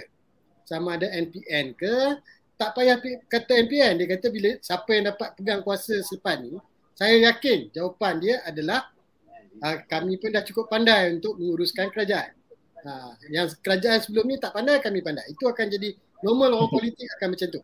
Uh, so dia akan patah balik kepada persoalan sekarang ni iaitu bagaimana untuk mendapatkan majoriti ha, dan ketika inilah dia bukan soal kata parti politik mana dan sebagainya. Dia pergi kepada satu level lagi iaitu persoalan tadilah SD lah. Ha, itu siapa yang ada sign paling banyak. Hmm. That's why it's important right now. Sebab tu sekarang ni dalam konteks parti pun berpecah. So yeah. it's, it's uh, pe, penjajaran yang luar biasa yang akan berlaku. Jadi persoalannya sekarang ni, bagi saya yang paling penting ni sekarang ni adalah apa iktibar yang rakyat perlu ambil dalam peristiwa yang peristiwa politik yang yang berlaku pada hari ini. Bahawa orang politik ni sekarang ni dia, dia can dia boleh berubah keputusan dia. Yang macam sekarang ni lah saya rasa saya ni berikut maklumat yang kita dapat Allah alam betul kita. Ada di kalangan pimpinan bersatu pun duk duk bincang dengan duk tinggal nak kata apa? Ditching the leader already. Nah, dia pun duk cari apa dahan yang lebih orang kata apa? Lebih kuat untuk berpaut dah sekarang. Dari lampin baru tanya-tanya khabar kami juga, Datuk. Eh, dia, dah, dah, ha. dia mula dah, dia mula dah benda tu. Jadi ini bukan soal loyalty ke idealism ke no no. This Survival. is power. Survival ni. Survival. Ha, so hmm. persoalan legitimasi parti politik, ideologi itu tak adalah dalam dalam pimpinan politik kita pada hari ini. Tak adalah. Eh, peribahasa yang paling peribahasa yang paling sesuai adalah uh, hidup segan mati tak mau. Begitulah ha. politikus yang hanya bertaut pada dahan yang hampir patah. Ha. Kita kata dia cari pembekal lampin barulah. Eh Norman nak kongsi apa ni? Yang kita ada streaming ni. Ini apa? Apa okay. apa uh, dalam dalam chat ni saya tunjukkan ini adalah um, positioning sebenarnya. Kita lihat hmm. bekas uh, dah lama tak dengar nama ni Datuk Seri Johari oh, Abdul Ghani. Ha. Oh, oh ni tiba-tiba naik hmm. semula nama okay. dia. Biasalah. Dia bawakan satu idea untuk mewujudkan satu kerajaan uh, unity. Yang hmm. ni tak not new tapi uh, yang kita perlu ingat uh, hmm. nama Datuk Seri Johari Abdul Ghani kembali di uh, media masa kerana apa? Bukan hanya dia kalah selepas kalah PRU dulu tiba-tiba hmm. dia kembali sebab hmm. tahulah uh, beliau Ah, nama dia ni. Norman, uh, Norman dah kena sabu touch lah. Belum apa-apa lagi Norman. Belum announce. Ah, announce lah. Nah, kau mengutuk direct pemimpin. Dah sangkut. Jangan sebut. Tapi, tapi Jangan idea, sebut. idea, idea yang dia nak bawakan tu adalah satu kerajaan um, uh, kerajaan Unity is actually not new. And yeah. then adakah yeah. ini akan menjadi satu penjajaran dalam unity government sehingga PIU akan datang? Um, minggu inilah kita akan lihat dengan lebih dekat uh, sama ada akan wujud SDSD ataupun SD sebenarnya tidak berguna lagi. Uh, tapi akhirnya it's not only survival of the political uh, personalities. Sebenarnya hmm. ini juga adalah survival kepada politik parti politik tu juga. So, so Norman rasa, lah. hmm? Norman rasa parti mana yang paling jeopardize? UMNO? UMNO sekarang agak terbelah kepada dua sekarang. Yang Mungkin kita tiga. lihat, lihat hmm? Mungkin tiga. Mungkin tiga. Mungkin tiga. Dulu kita lihat PKR terbelah kepada dua. Uh, hmm. Lepas geng uh, Azmin dah terkeluar, okeylah PKR dah macam tu. Um, okay. Tapi at the end of the day, UMNO ada UMNO sekarang ada juncture dalam di, di macam tekat T junction nak ke kiri ataupun ke kanan. Okay. Uh, inilah survival sama ada UMNO akan survive atau tidak sebenarnya dia akan survive disebabkan dia masih mempunyai uh, akaun sokongan akaun umbi. Tapi selepas ini adakah bersatu akan kekal um, survive atau tidak itulah yang menjadi tanda tanya. So bersatu akan dikuburkan selepas Tan Sri Muhyiddin letak jawatan. Ini yang akan berlaku pada uh, situasi kepada uh, bersatu nanti. Saya tak tahu lah kalau semua ada reading. Wah bunyi kita punya tak tu best eh. Rizwan Memang menggambarkan keadaan sekarang. Oh. Kata kata dia bagi sound effect. Muak-muak tu. Sound effect tu bincangan. Ini Abu Hafiz ya. Ini sound effect kakak ni real bunyi ya. Ini bukan soal kami saja nak perli siapa-siapa kat luar sana. Takut ada orang rasa ini apa dialektika cuba nak perli siapa keluar bunyi kakak. Ini memang sound effect yang sedang ada sekarang. ini betul menarik, ya. Menarik. Ha, real, real. Ni macam macam dia suruh-suruh berbunyi je. Bukan, bukan MP uh, ada dekat kawasan area tu lah. Ah, duduk Kuala Lumpur lama tak dengar bunyi katak ni. Tak tahu. Betul men. Ah, Terima kasihlah Rezwan. Kita kena lah panggil betul. saudara Rezwan sihirkan yang yang ahli-ahli politik yang lompat tu jangan semua jadi katak. Okey tuan-tuan, saya nak, nak nak nak lontar lagi karakter-karakter yang menarik ya. Dengan pergolakan ini, what the cabinet will miss the most is KJ. Ah, Dr. Abu Hafiz senyum dah tu. Dia kata, I can be better than KJ. Ah, Syed, ada panggilan di hotel lah. Beransur dulu kejap. Lagi tengok. Ah, tengok tu. Okey, Datuk, please come back and give us the insight. Ah, tengok tu. Ayo, hotel lah lagi lah. Eh, dah- panggilan hotel ni bahaya oi. Hotel lah. Tak, betul. Kita- akan habis benda tu pukul 12 ada keputusan. tak ada bro, besok pagi pun bersilat. Solat tahajud pukul 3 kan panjang sikit doanya. Takut ada meeting baru. Pukul 3 pun ada meeting. Satu lagi meeting. Ah, tak apalah. Kita kita santai-santai je. Biarlah mereka yang decide kan. Siapa pun naik. Kita ni dialektika macam ni jugalah. Dr. Abu Hafiz kalau tak ngerti dia tak datang. Ha, panggil anekdot dia tak ngerti. Dia tak ngerti malam ni. Ah, Okey. Boleh. Steady lah doktor. Thank you very much. Uh, itu watak-watak yang kita akan miss. KJ is keep people are keep on saying that he's the the, the apa uh, the most effective cabinet member lah kan dengan peaknya dengan segala macam dia pun yang paling paling awal macam ah, just I will just withdraw dah pack siap-siap awal katanya lah macam-macam gambar orang duk kongsi hari ni saya duk intai juga keluarkan video katanya. Keluarkan video katanya. kan. video eh. So ini yang kita akan miss lah yang kita akan kehilangan dan kita tak tahulah macam mana positioningnya dengan pergolakan yang ada di dalam kabinet baru kalau kabinetnya baru kalau dia jadi bentuk interim tu pun Azmin what about Azmin Hmm. Kita tak kita Ah. tak rindu. rindu lah rindu lah oh tak rindu lah Siapa siapa yang Eh. siapa yang berani bagi Azmin laluan eh? Siapa yang berani? Ha, ha, itu soalan yang bagus tu Soalan kita yang bagi politician kuat. Siapa yang berani bagi dia laluan? ha, Dr. Ab- Dr. Abu lah bagi bacaan politik kita bukan orang politik kan Nah. Saya antara yang saya berada di di, di parlimen dia. ha. Sekarang ini rumah saya di dalam parlimen dia dan ketika ketika pilihan raya umum ke-14 pun saya actively membantu kempen beliau hmm. dan uh, personally pun kita pun ni lah taklah uh, jauh sangat ag- agak baik jugalah tapi apa yang berlaku adalah sama sekali telah merubah. Bayangkan bukan saja bel- dia bercakap dia menulis ahli keluarga dia menulis pun kena kena serang. Uh, ini satu yang uh, bila dia dia pun kalau tanya pada dia dia akan kata oh apa yang berlaku langkah Sheraton bukan salah dia. Kalau tanya Hamzah pun Hamzah pun kata bukan salah dia. Jadi salah siapa pun kita tak tahu. Walaupun mereka ni lah yang berada sebagai frontliners kepada apa yang berlaku pada hujung tahun uh, hujung bulan Februari 2020 jadi uh, selain daripada Tan Sri Mahyadin yang di yang, yang ditunggu-tunggu untuk uh, meletakkan jawatan besok Kat- uh, sebahagian orang meng- menganggap bahawa Azmin lebih di mereka perlu untuk me- menjatuhkan Tan Sri Mahyadin untuk memastikan Azmin itu tidak ada di situ. Ha, tidak ada di situ. Azmin Dan- saja ke atau ada dua tiga karakter lain? Hmm. Azmin, Hamzah Zainuddin kan. Ha, you can name it. Yang inilah antara muka-muka yang betul-betul kita rasa watak uh, watak jahat yang ada di dalam sebab dia dia terlalu ekstrim lah. Kita saya nak undur balik saya nak undur balik sekejap nak pasang tut betul-betul Yalah kita pun dengan uh, dia dia bukan sahaja dia dia, dia, dia angkuh tetapi dia menggunakan segala akta yang ada tu untuk dia langgar. Kan dia dia terasa tak tak bersalah. Bahkan apa yang kita ingat lagi uh, dia baru sahaja tinggalkan Pakatan Harapan ketika mana kempen di uh, Slim River kan orang tidak akan mati uh, disebabkan COVID tapi mati lebih banyak disebabkan PH.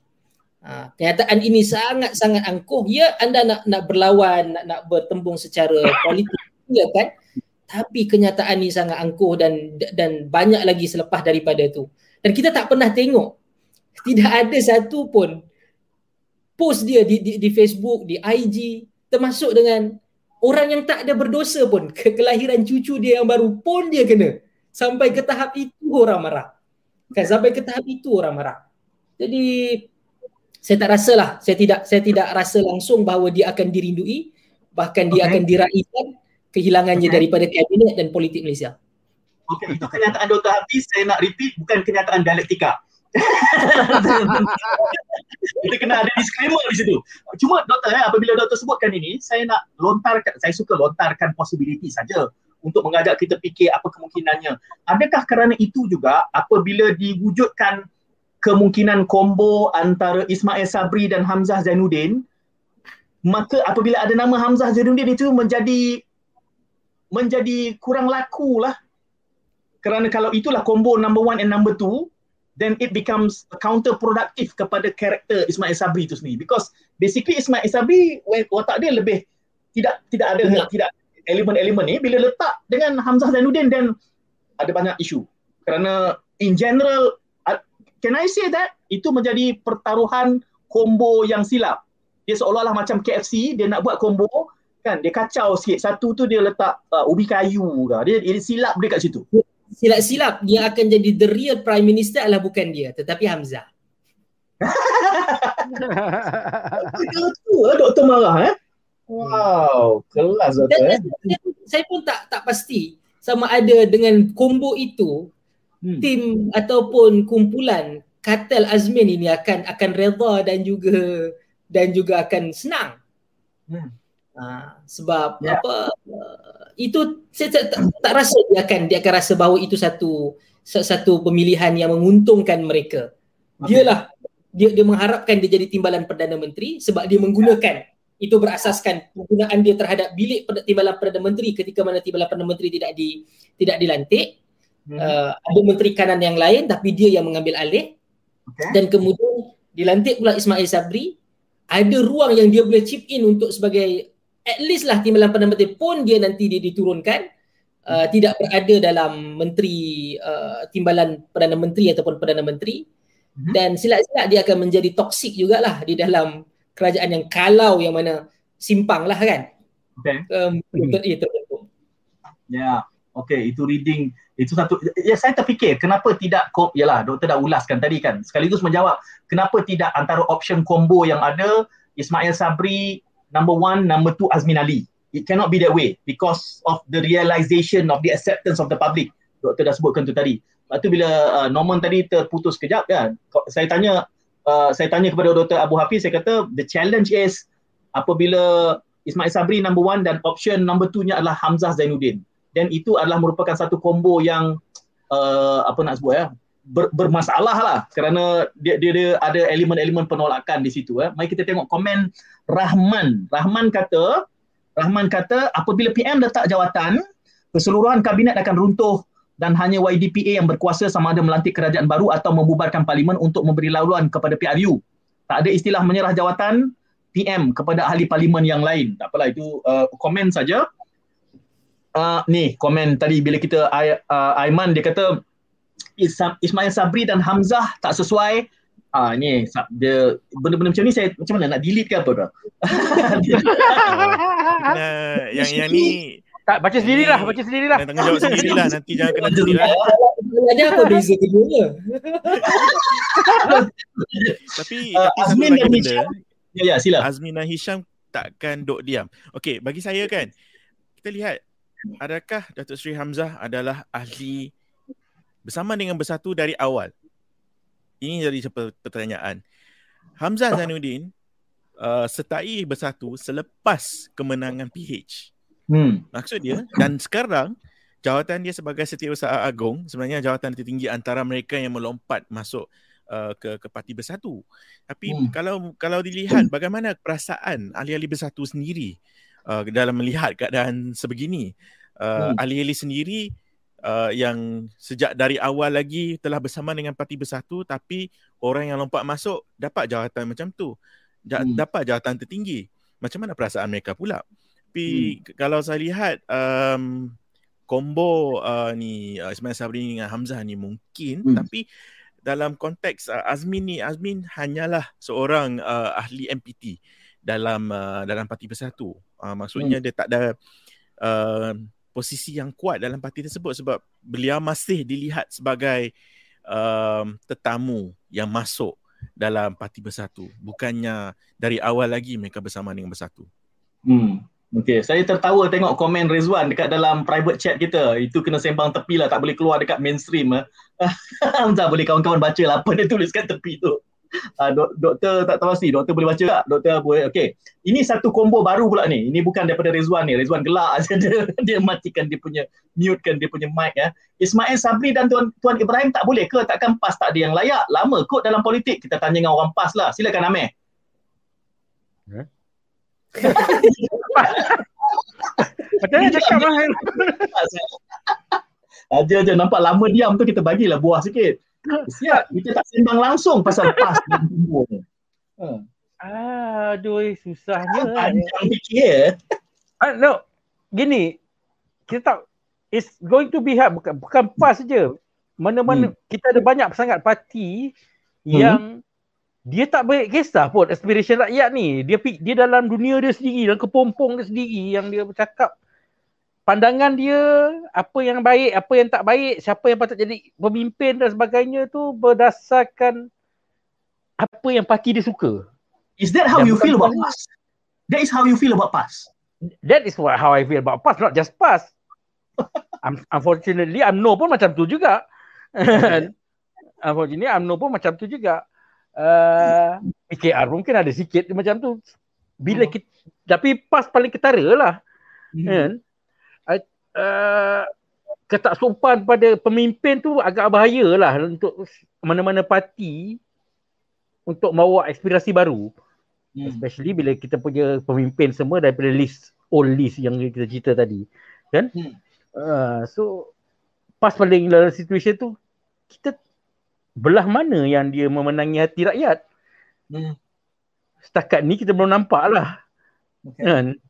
Apa hmm. yang buat sekurang-kurangnya parti lain cakap lah buruk dia ya. macam mana pun ada benda-benda yang dia bercakap tu kita jangan cerita pasal rakyat berparti ya, rakyat yang non-partisan ni.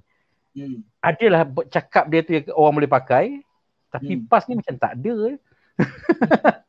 Rizwan, PAS takkan PAS, uh, PAS, tak boleh PAS dia hanya ya. memenangi hati bunga-bunga yang ada. bunga-bunga yang ada. Eh. Maknanya dalam percaturan uh, unity, perpaduan atau apapun nama uh, kerajaan yang ada ni. Kita kesian eh, kita sembang panjang-panjang ni macam kita tak memperhitungkan bakat PAS tu di dalam kerajaan.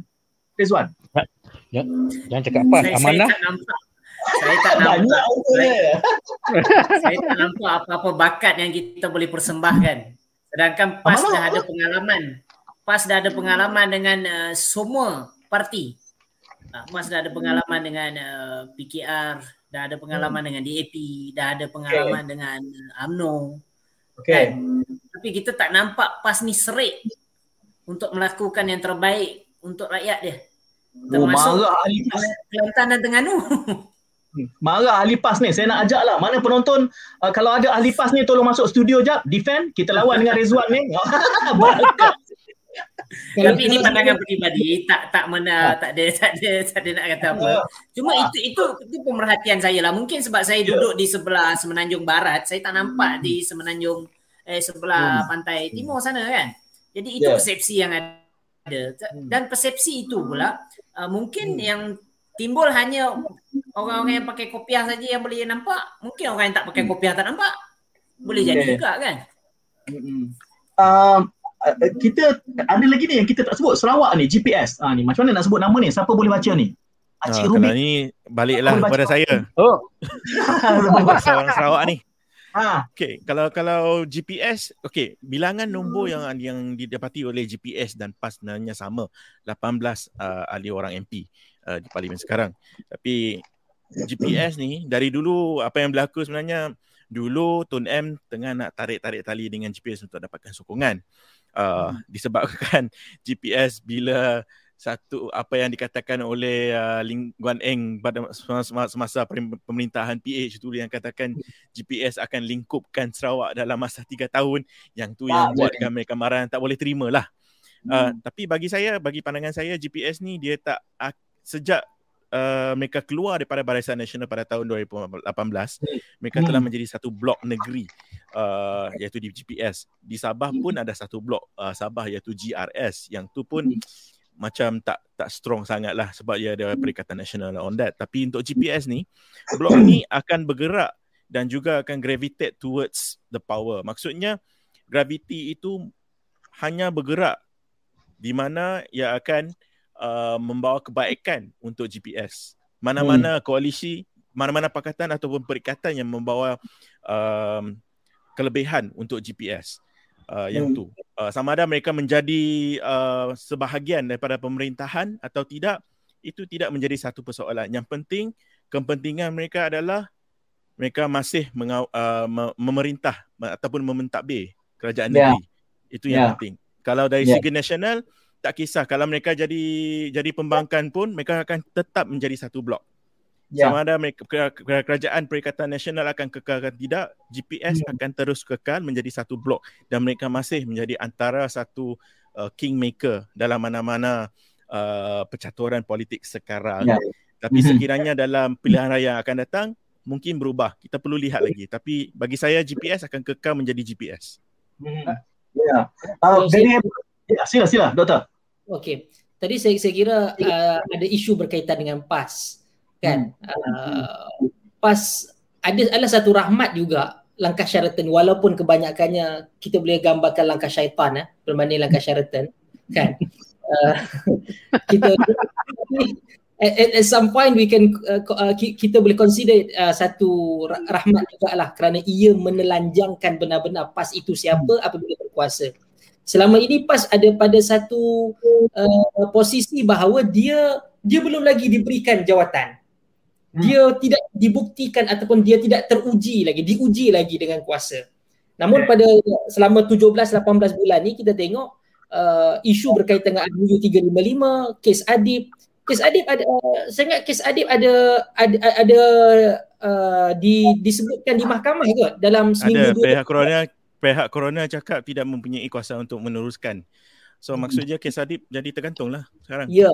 Dan, dan uh, Gamis ke, Pemuda PAS ke, AMNO ke tidak membuat laporan ataupun membuat uh, apa-apa berkaitan dengan isu tersebut. Jadi uh, di bawah ini penyokong PAS pun sudah mula apa pasal arah teradut lah dia punya apa dia dia dia telah pun uh, berfikir kembali sebenarnya betul atau tidak dan, dan isu berkaitan Islam sebagai penyelesaian kan uh, m- apa tesis PhD saya memang sangat dekat dengan de- dengan uh, uh, dalam Islamic political thought dan menyentuh berkaitan dengan hudud dan juga RUU 355. Ha, jadi uh, ia memang menelanjangkan PAS berkaitan dengan apa yang ada. Termasuk ya- ya- yang kedua adalah berkaitan dengan dengan Sarawak. Kita tahu dia ada otonomi dia sendiri, ada Ya. kekuatan dia sendiri dan bakal menjadi kingmaker.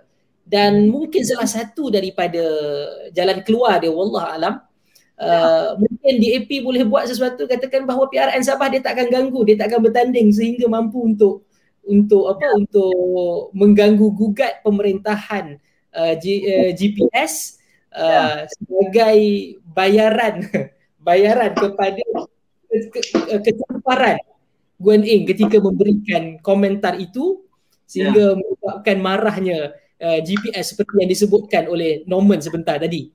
Ya. Jadi Doktor, wakil pun dah, dah masuk. Ah, DAP pun. Ya. Doktor pacul kawan kita ni. Apa? Nama Eh, senyum lain macam Howard. YB. Lain macam. Faham. Happy, Teman happy ni sentiasa senyum je, sentiasa. Apa jadi pun. Message. Apa jadi pun senyum. LGE message apa? Uh, belum ada apa-apa lagi. Laporan lagi ya.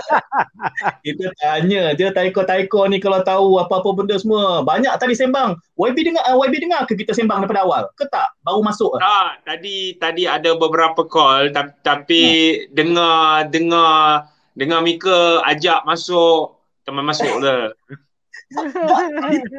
Panggil orang PAS. Sebab Rezwan bantai PAS. Kita kata mana orang PAS ni masuk lah. Defend PAS. Tengok-tengok DAP yang masuk. Eh, PAS marah dia, DAP. dia cari kawan nak sekali bantai pas. Aduh, Kita kesian lah ni Nah, berpolitik secara matang dan bersopan santun. Tak payahlah bantai-bantai. Ha. ah, tapi depa kata di AP ni kita, galak. kita, YB, YB, kita, kita tak bantai YB, kita tak bantai. Sebenarnya saya saya, saya nak bagi tahu apa yang PAS nak buat, semua tun dah buat dulu. Cara kehidupan Islam tun dah buat, mahkamah syariah, hud- hudud apa? Hudud je. Tun tak buat. Okey. Tapi asas Islam dalam masyarakat kita tun dah bawa masuk. Tak perlu tunggu PAS. Tapi hudud PAS pun tak buat pun. Atau apa ke semua pun dah buat. Apa apa yang PAS nak buat sekarang? YB Howard, YB. Ya. Jangan risau bab tu. Itu Dr. Abu Hafiz dah dah pukul maut dah tadi. Kita tak perlu bangkit dah tu. Tajuk bab tak laksana RUU tu itu tesis dia. Jangan kacau. Dia tekor. Okey okey okey okey okey okey okey okey. Tapi besok ni Saya saya datang nak dengar apa yang kau mau cakap je. tahunya. YB masuk studio nak dengar je. Ha, ni Ah, nampak boleh ni. lah, boleh lah. Boleh boleh bagi komen-komen sikit lah. Ni, Ah, ada- Ini, ini. Dia Ada bawa. Nanti kau mau buat nanti kau mau buat teman kepala pening pula. Ha. minyak cat kapak. Mana pergi Datuk Nizam tadi? Dia dapat call daripada daripada Putrajaya keluar tak masuk-masuk dah. Kita nak tahu apa Macam cerita. macam macam panjang je bi- bincang dia tu. panjang bincang dia tunggulah sekarang dia sekarang dia PM tepi lah kat awak tu. Nak kongsi. Ah. Esok ni Ah, Kami ah, ni dok kami ni dok makan popcorn je sekarang. Kan? popcorn. Kod tengah negotiate kabinet nak duduk kat mana? Kementerian Keuangan juga lagi. Uh, bagi saya kabinet bukan sesuatu yang perlu dibincangkan sekarang. Nak bincang Hmm. apa? Kerajaan Mahyudin, Mahyadin ke apa jadah tu belum jadi lagi. Dia belum jadi tumbang. So, Okay. apa hai kita nak fikir panjang-panjang pening-pening pasal kabinet? Eh YB, durian RM30. Durian RM30. Apa pula tak bincang? Satu RM30. kilo ke apa? Ha. Ah. Adun bukan MP. Jadi durian tak laki Ya. kerja. Tu lah pasal. Tu lah pasal. Abu Dia Hafiz dah sebut betul tu. Ha. Tak ada kena-kena dengan aku pun. Ha.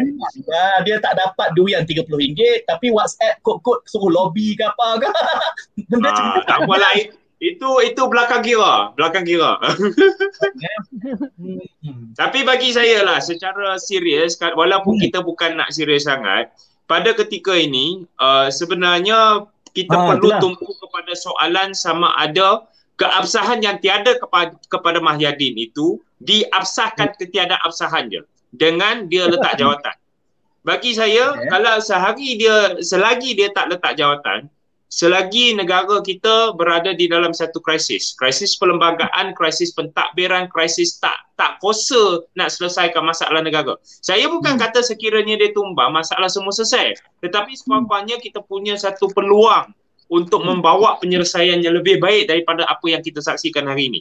Jadi bagi saya pada saat ini kita perlu tumpu kepada sama ada dia nak turun daripada uh, apa nama jawatan yang dia tak punya keabsahan memegang itu. Itu je. Saya nak tanya soalan kepada pada YB Howard Lee ni. Kalau Ah, okey. berkenaan tentang Kami keabsahan uh, kerajaan Perikatan Nasional ini, sekiranya berlakunya pertukaran kerajaan, apakah yang akan dibawakan oleh Pakatan Harapan? Apakah antara dasar-dasar yang akan dibawakan, apakah cadangan untuk menyelesaikan keadaan kita sekarang dengan pandemik COVID-19 dengan dasar-dasar ekonomi yang sekarang? Apakah yang Hmm. akan dibawakan oleh kerajaan Pakatan Harapan ataupun kita akan besar, kita akan berterusan menghadapi masalah yang benar sama walaupun bertukar dengan kerajaan. Apakah pandangan uh, YB Howard tentang ini? Apakah yang YB, yang dibawakan nanti? ya YB Howard. Ngetih Banyak ni soalan ni. Banyak soalan sangat ni. Ini soalan cukup meh ni. Okey, satu, uh, saya rasa terlampau awal untuk kita menyatakan apakah kerajaan Pakatan Harapan sebab kita belum tentu lagi adakah kerajaan yang bakal dibentuk ini adalah kerajaan Pakatan Harapan atau Pakatan Harapan Plus atau bukan Pakatan Harapan, kita belum tahu lagi. Sebab kita ni bukan orang yang nak jadi Perdana Menteri ke nak yang nak jadi kerajaan tanpa keabsahan yang telah dilalu dilantik oleh Agong dan atau di, uh, didapati absah melalui Parlimen. So jangan kita preempt benda tu kerajaan Pakatan Harapan atau tidak. Okey, Okay. itu satu. Keduanya bagi saya uh, saya sentiasa berpegang kepada uh, DAP dan saya adalah seorang social demokrat. Pada saat ini apabila rakyat tengah sengsara, satu dunia tengah pening te- tentang bagaimana nak menyelesaikan masalah pandemik, pandemik, pandemik ini sama ada uh, dari sudut pandangan ekonomi, dari segi sudut pandangan ramai yang bunuh diri, ramai rakyat yang memang tak kuasa nak hadapi apa yang ada di hadapan mata ini, kita perlu ada hmm. satu pendekatan di mana kita bawa uh, setiausaha agung saya guna uh, kemah besar Uh, dan saya setuju tetapi kita perlu reach out kepada yang ada kat kanan, ada yang kat kiri, ada yang konservatif, ada yang progresif. Kita kena bawa semua suara untuk hmm. mencapai satu konsensus dari segi apakah Malaysia, apakah hmm. jalan ke hadapan di hadapan dan ha- bagaimana nak marah ke, ke hadapan. Dan saya bukan kata bukan nak nak nak labung pasal retorik ni tetapi inilah yang sebenarnya kita perlu sudah terlampau lama is either on the right or the left terlampau lama hampa yeah. punya cara dengan teman punya cara kita perlu cari satu cara di mana kita boleh mara ke depan sebagai satu bangsa dan sebagai sebagai satu negara. Sebab kalau kata apakah harapan punya cara saja itu tak akan cukup. Sebab okay. itu mungkin akan hanya akan bawa kepuasan hati penyokong Pakatan Harapan. Tetapi kita perlukan penyelesaian untuk semua Okay. Bagaimana Jadi, kita nak bawa apa ni uh, pengundi-pengundi PAS, penyokong-penyokong PAS untuk bersama dengan uh, bersama dengan agenda dan juga uh, perancangan perencanaan untuk mara ke depan. Mungkin demo tak hendak. Itu demo punya pasal. Sekurang-kurangnya perlu ada satu konsensus. Dan konsensus itu adalah yang satu yang kita belum ada. Okey. Wabi janganlah garang sangat. Mana ada orang UMNO dalam studio ni? Marah benar dia. Jadi, walaupun walaupun Dr. Abu belum sebut, dia akan sebut, saya sebutkan bagi pihak Dr. Abu Hafiz. Dia kata no DAP, no Anwar. Itu dia punya parti. Itu dia punya parti. Itu Abu Hafiz. Kena tanya Abu Hafiz sebagai Abu Hafiz ke kena tanya Abu Hafiz sebagai Ketua Pemuda Pejuang? Ah. Itu UMNO. Kan, kan, kan, kan, Sebab ni, nanti mana tadi Ni ni ni baca Sebab ni. Syukri Abdul Rahman saya nak cidukkan ni. saya nak cidukkan aku tapi aku terbalik nak cidukkan balik. Eh, cidukkan balik. Ada YB. Kita tahu siapa yang pandai, siapa yang tak pandai. Jadi bila kita tolak soalan pada orang pandai, dia pandai kalih. Dia kalih pada Abu Hafiz. pandai. betul, betul, betul tu, betul tu. Tapi pilih bukan bagi saya lah semua yang ha, tak mau Anwar ke tak mau tak mau DAP ke semua semua tu bagi saya lah. Sama ada pendirian itu ada pendirian pejuang ke pendirian Abu Hafiz ke pendirian AMNO ke. Pada saat ini siapa layak bagi syarat? Ha. siapa YB, layak bagi YB syarat? Masuk.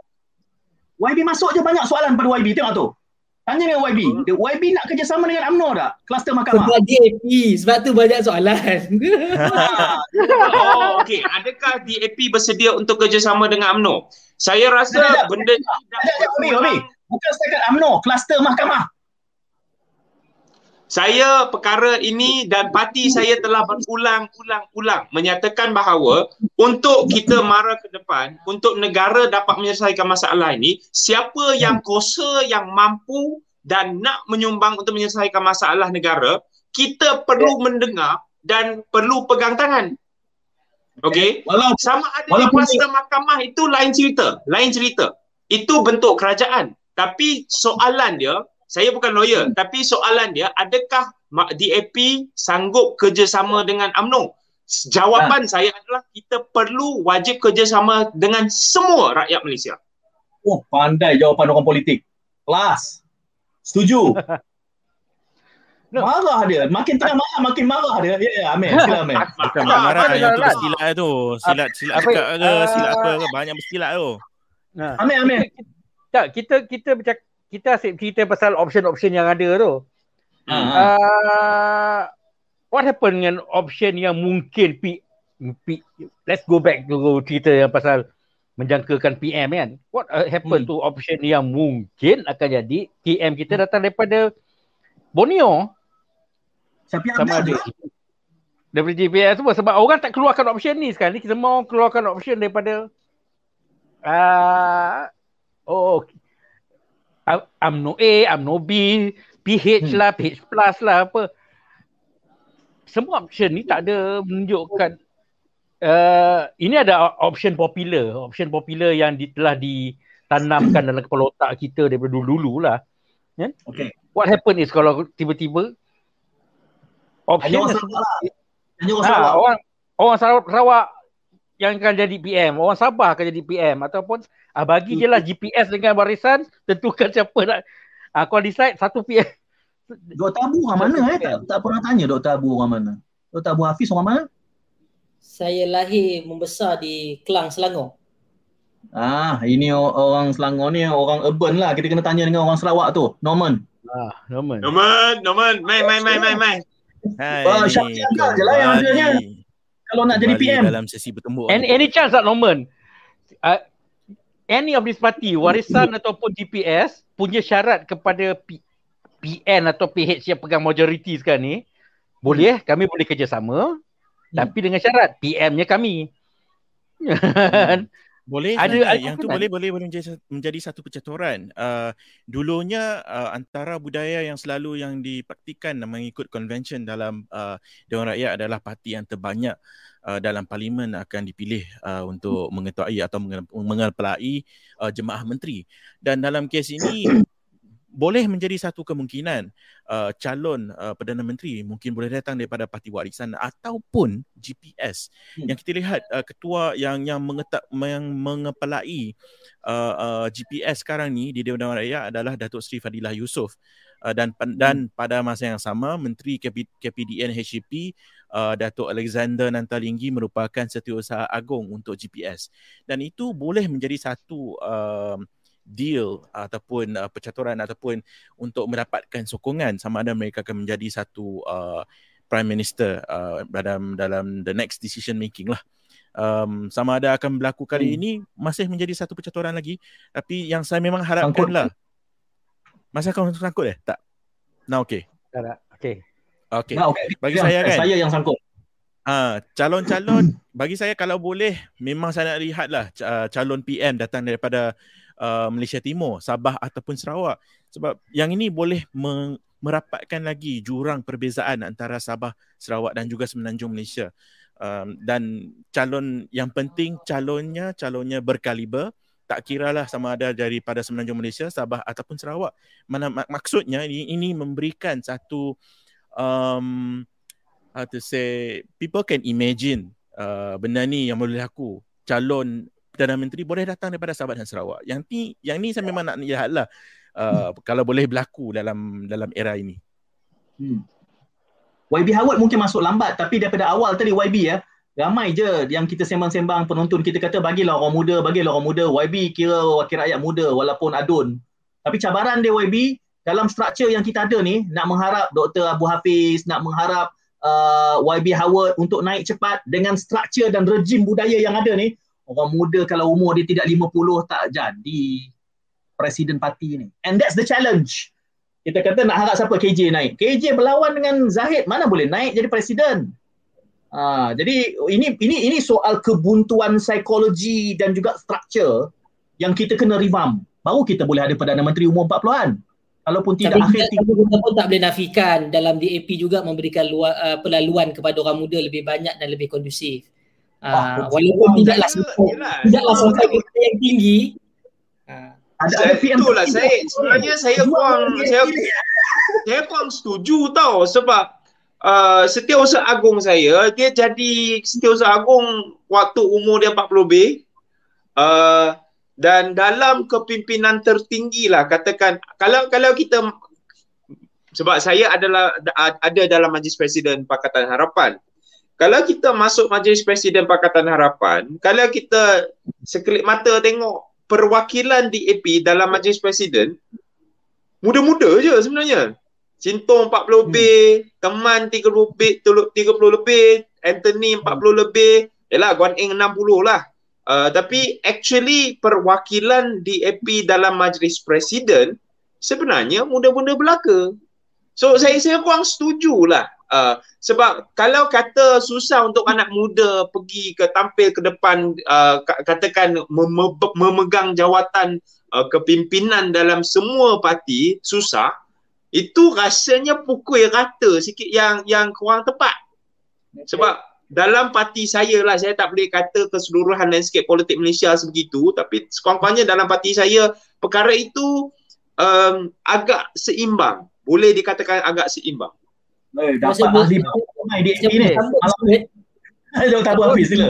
Okey, saya sambung sikit. Pertama, uh, saya sangat setuju kerana saya pun orang muda, uh, sekitar 20, 32 33. Kalau katakan kita nak melantik pemimpin itu hanya uh, kriterianya adalah anak muda juga tidak tidak sepatutnya uh, menjadi satu kriteria emas.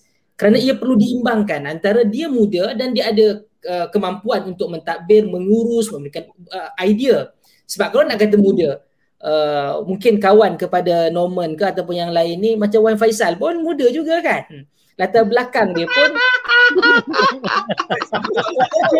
Oh, buku itu sakit weh. dia, dia, dia, Dia muda sebut nama. latar belakang dia pun jargon dia pun dahsyat. Kan? Ustaz, Ha. Ustaz, Ustaz, Ustaz. Waf tu kawan hang juga. Betul. Ustaz, jangan buat aku tersembur kopi aku. Dah habis dah habis ya. Aduh. Butang mute. Aku pegang butang mute. Jangan main-main butang mute. Okay. Lepas ni kena delete telecast. Lepas ni kena delete telecast. Sempat edit sikit. Edit kita edit. Tak atau aku edit.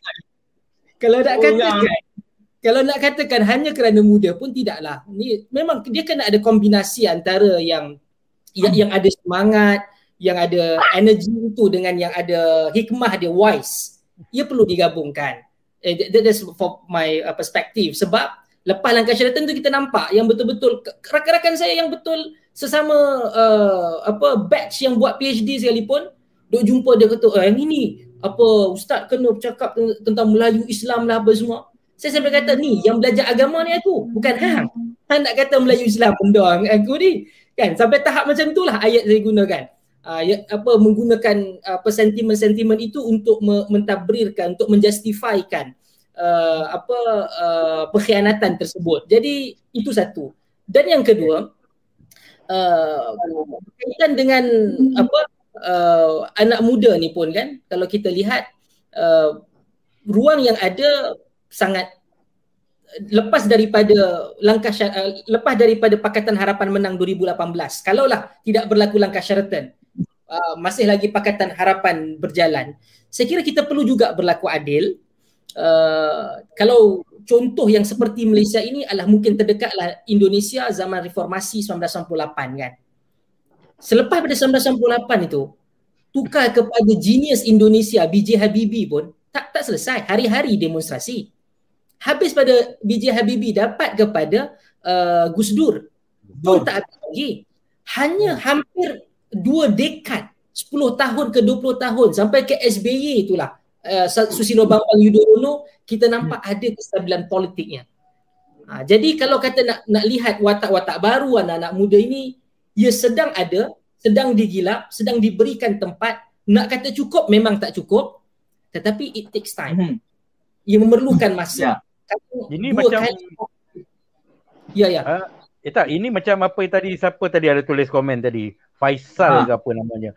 Yang dia kata kita kita tak akan nampak benda ni perubahan status quo dalam PRU 15, mungkin dalam PRU 16. Saya ada baca tadi siapa Faisal. Ya. Dia kata PRU 16 baru jadi.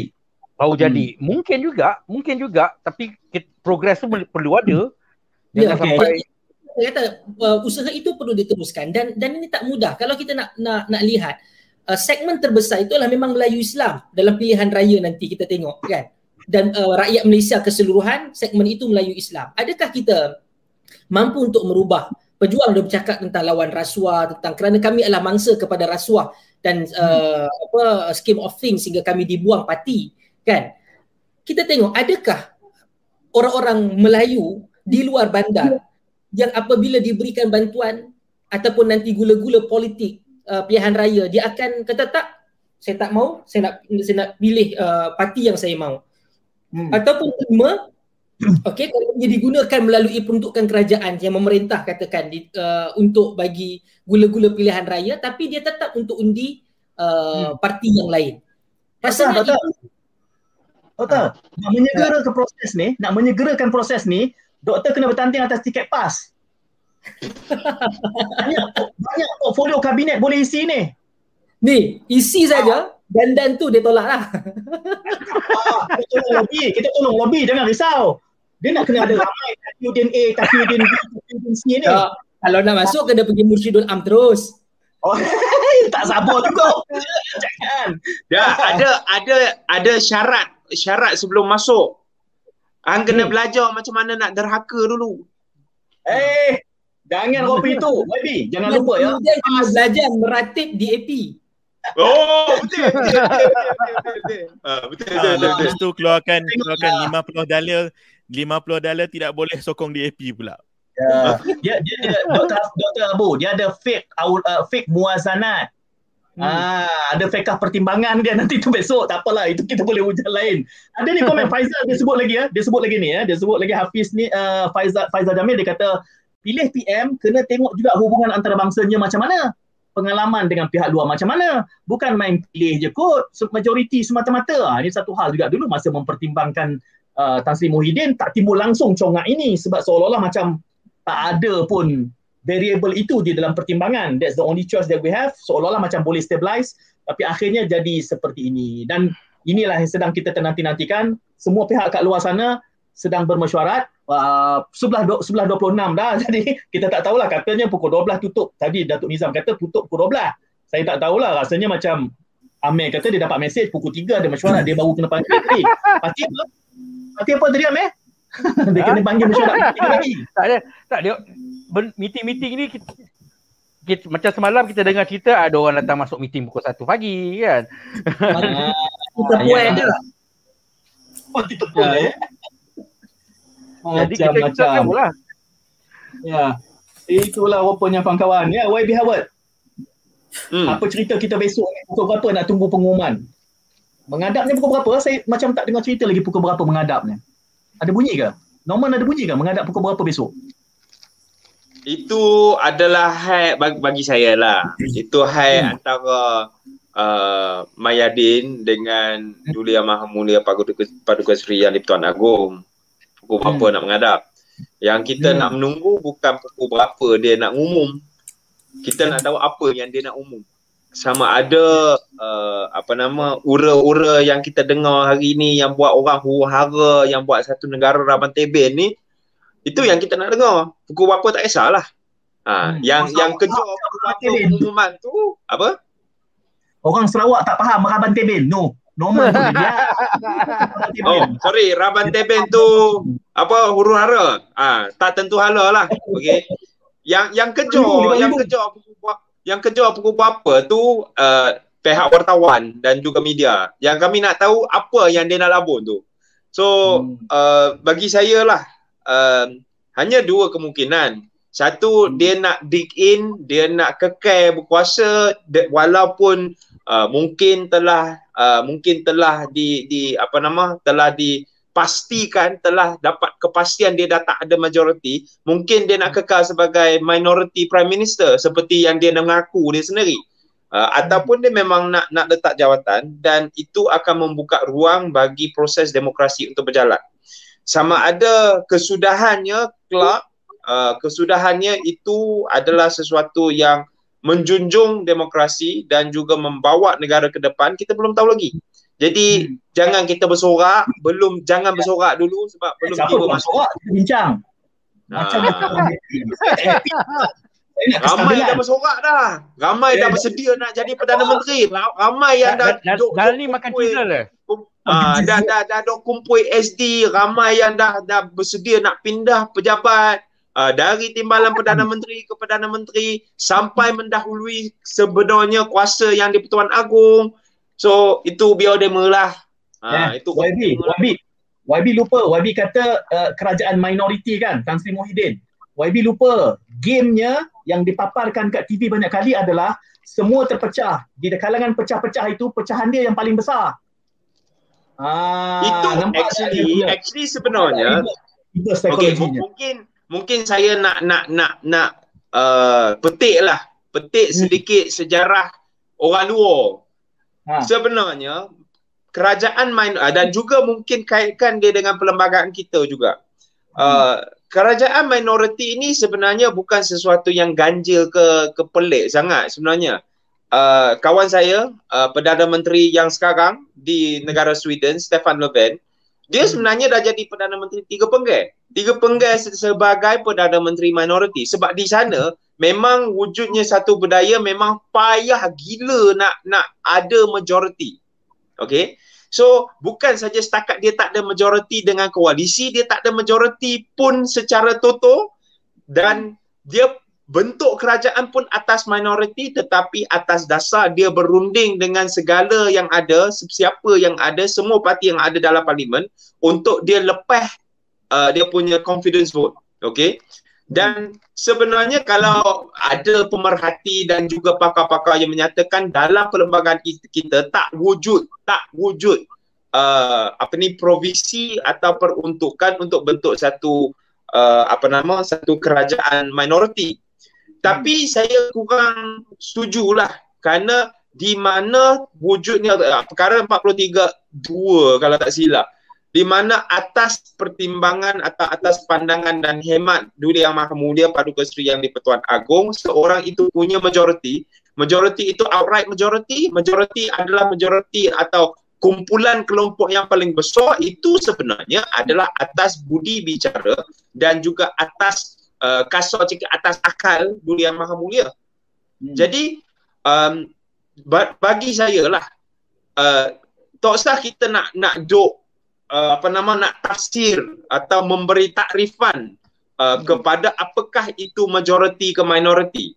Minority government itu adalah sesuatu yang bukan ganja, bukan heran tetapi hmm. atas uh, kebijaksanaan dunia maha mulia untuk lantik selepas itu akan diuji di parlimen.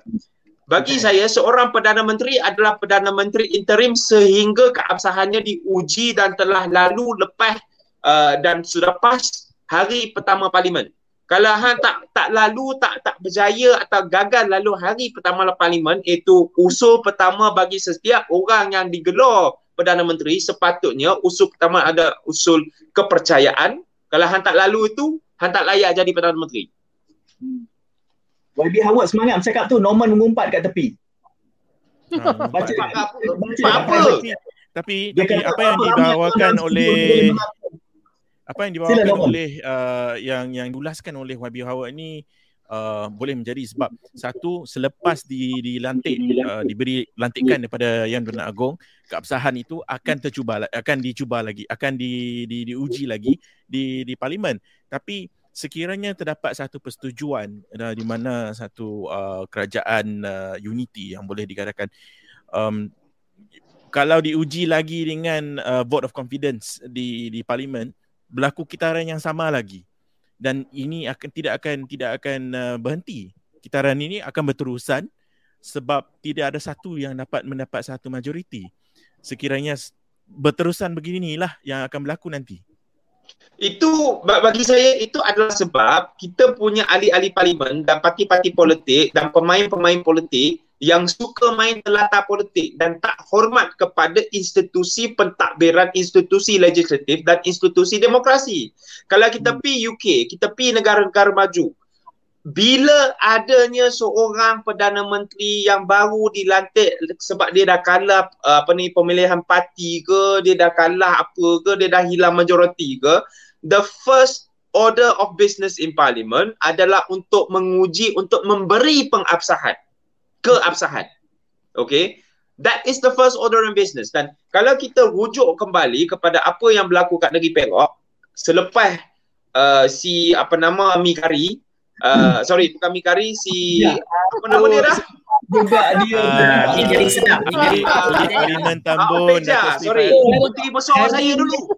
Hari Malaysia 16 Ogos. Ah, Hari Malaysia 16 Ogos. Hari Malaysia jangan pergi lah. Ah, Buat aku marah saja kalau petik nama dia. Uh, bila si Mikari di di di apa nama digugurkan daripada jawatan perdana uh, perdana menteri pula. Uh, tapi dia tengah rebut nak jadi perdana menteri jugalah ikut ikut cerita. Waktu dia digugurkan daripada jawatan menteri besar, selepas uh, wujudnya satu majoriti yang telah dibentangkan di disebab maklumkan disebab kemukakan kepada Duli Yang Maha Mulia uh, pada Sri uh, Sultan Negeri Perak uh, dilantik pula sebagai uh, menteri besar first order of business waktu kita kembali bersidang di Dewan Undangan Negeri first order of business adalah ujian keabsahan dengan undi percaya you end with a confidence motion that removes a, a minister uh, a chief minister and you restart the sesi dengan satu undi percaya. Itu hmm. adalah convention. Benda tu berlaku lepas pilihan raya di apa nama di di UK. So kenapa tak wujudnya isu ulang-ulang, isu putar-putar, isu uh, gugur naik, gugur naik, naik di negara-negara macam itu sebab dia ni matang sikit. Bukan kalau matang hmm. sangat, tapi matang sikit. Kenapa kita tak boleh hold ourselves to that level of maturity. Boleh. Orang politik je yang kata tak boleh. Kami tonton kat belakang ni okey je. Ya. Tapi sebab kami kata ahli boleh. Mika ha. kata boleh. Boleh lah.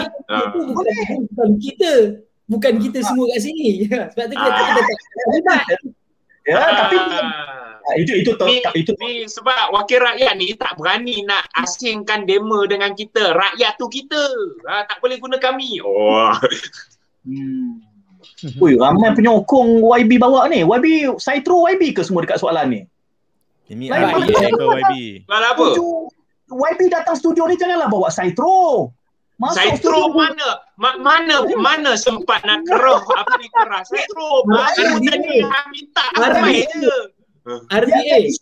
Ha, RBA. Ni RBA lah ni puji-puji YB awak ni. Kalau Jekom. Eh, aku tak nampak. Aku tak nampak komen-komen sama. Aku tak nak share. Yang puji-puji aku tak nak share. Yang mengumpat tadi, lah, tu Norman. Okay. Norman tadi tu mengumpat. Dia kata siapa boleh mengaku PM Sweden ni kawan, seorang kawan tu je. Kita ni Ryan Mahren je. Mana ada kawan PM Sweden kan? saudara, saudara. Kawan.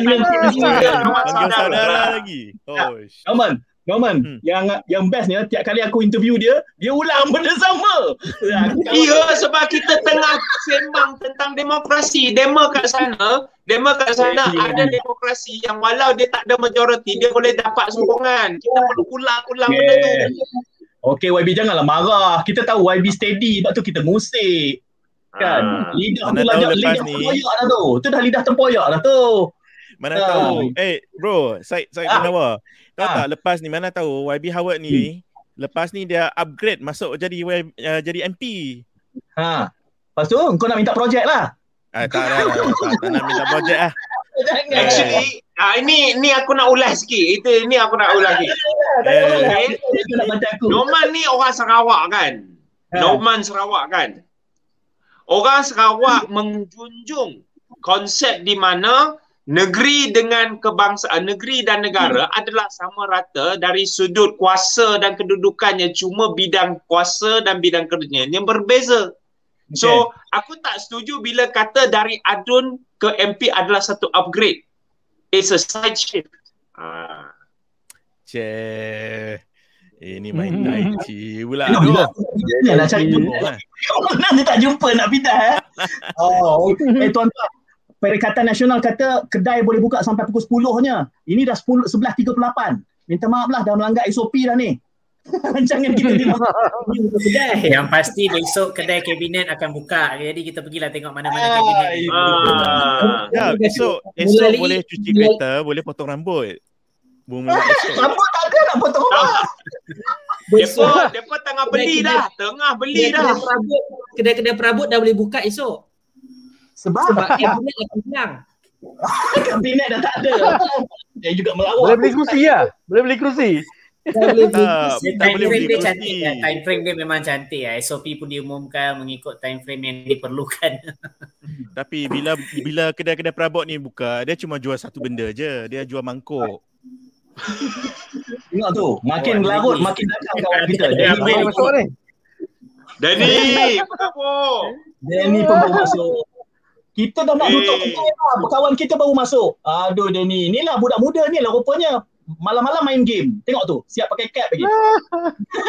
dia makin tengah malam makin nak sembang politik dia. Ya Denny, apa apa apa insight yang kita dapat? Siapa PM esok? Dia cari Wahyu. Tak ada bunyi lah Denny. Audio, audio, audio. Audio, Uh, audio. Bukan mute tapi dia tak audio dia tak on. Ha, dia tu dia Ah, dengan okay. dia tu. Oh, kita, ha, cuba cuba Denny. Hello, hello Denny. Cubaan satu, Hello, tiga. Nah. Semua tempat ada sabotage sekarang ni eh.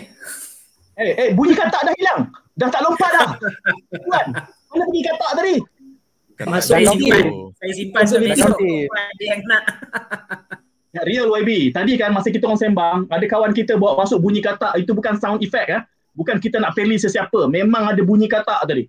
Ong, ong. Tu. Wah, susah. Takut kita kena saman pula tadi. So kita mute kan Saya, saya daripada pukul 8 cuba cuba cuba perlahankan dia. Saya minta tolong jangan buat bunyi time live ni. dia tak nak dengar cakap saya.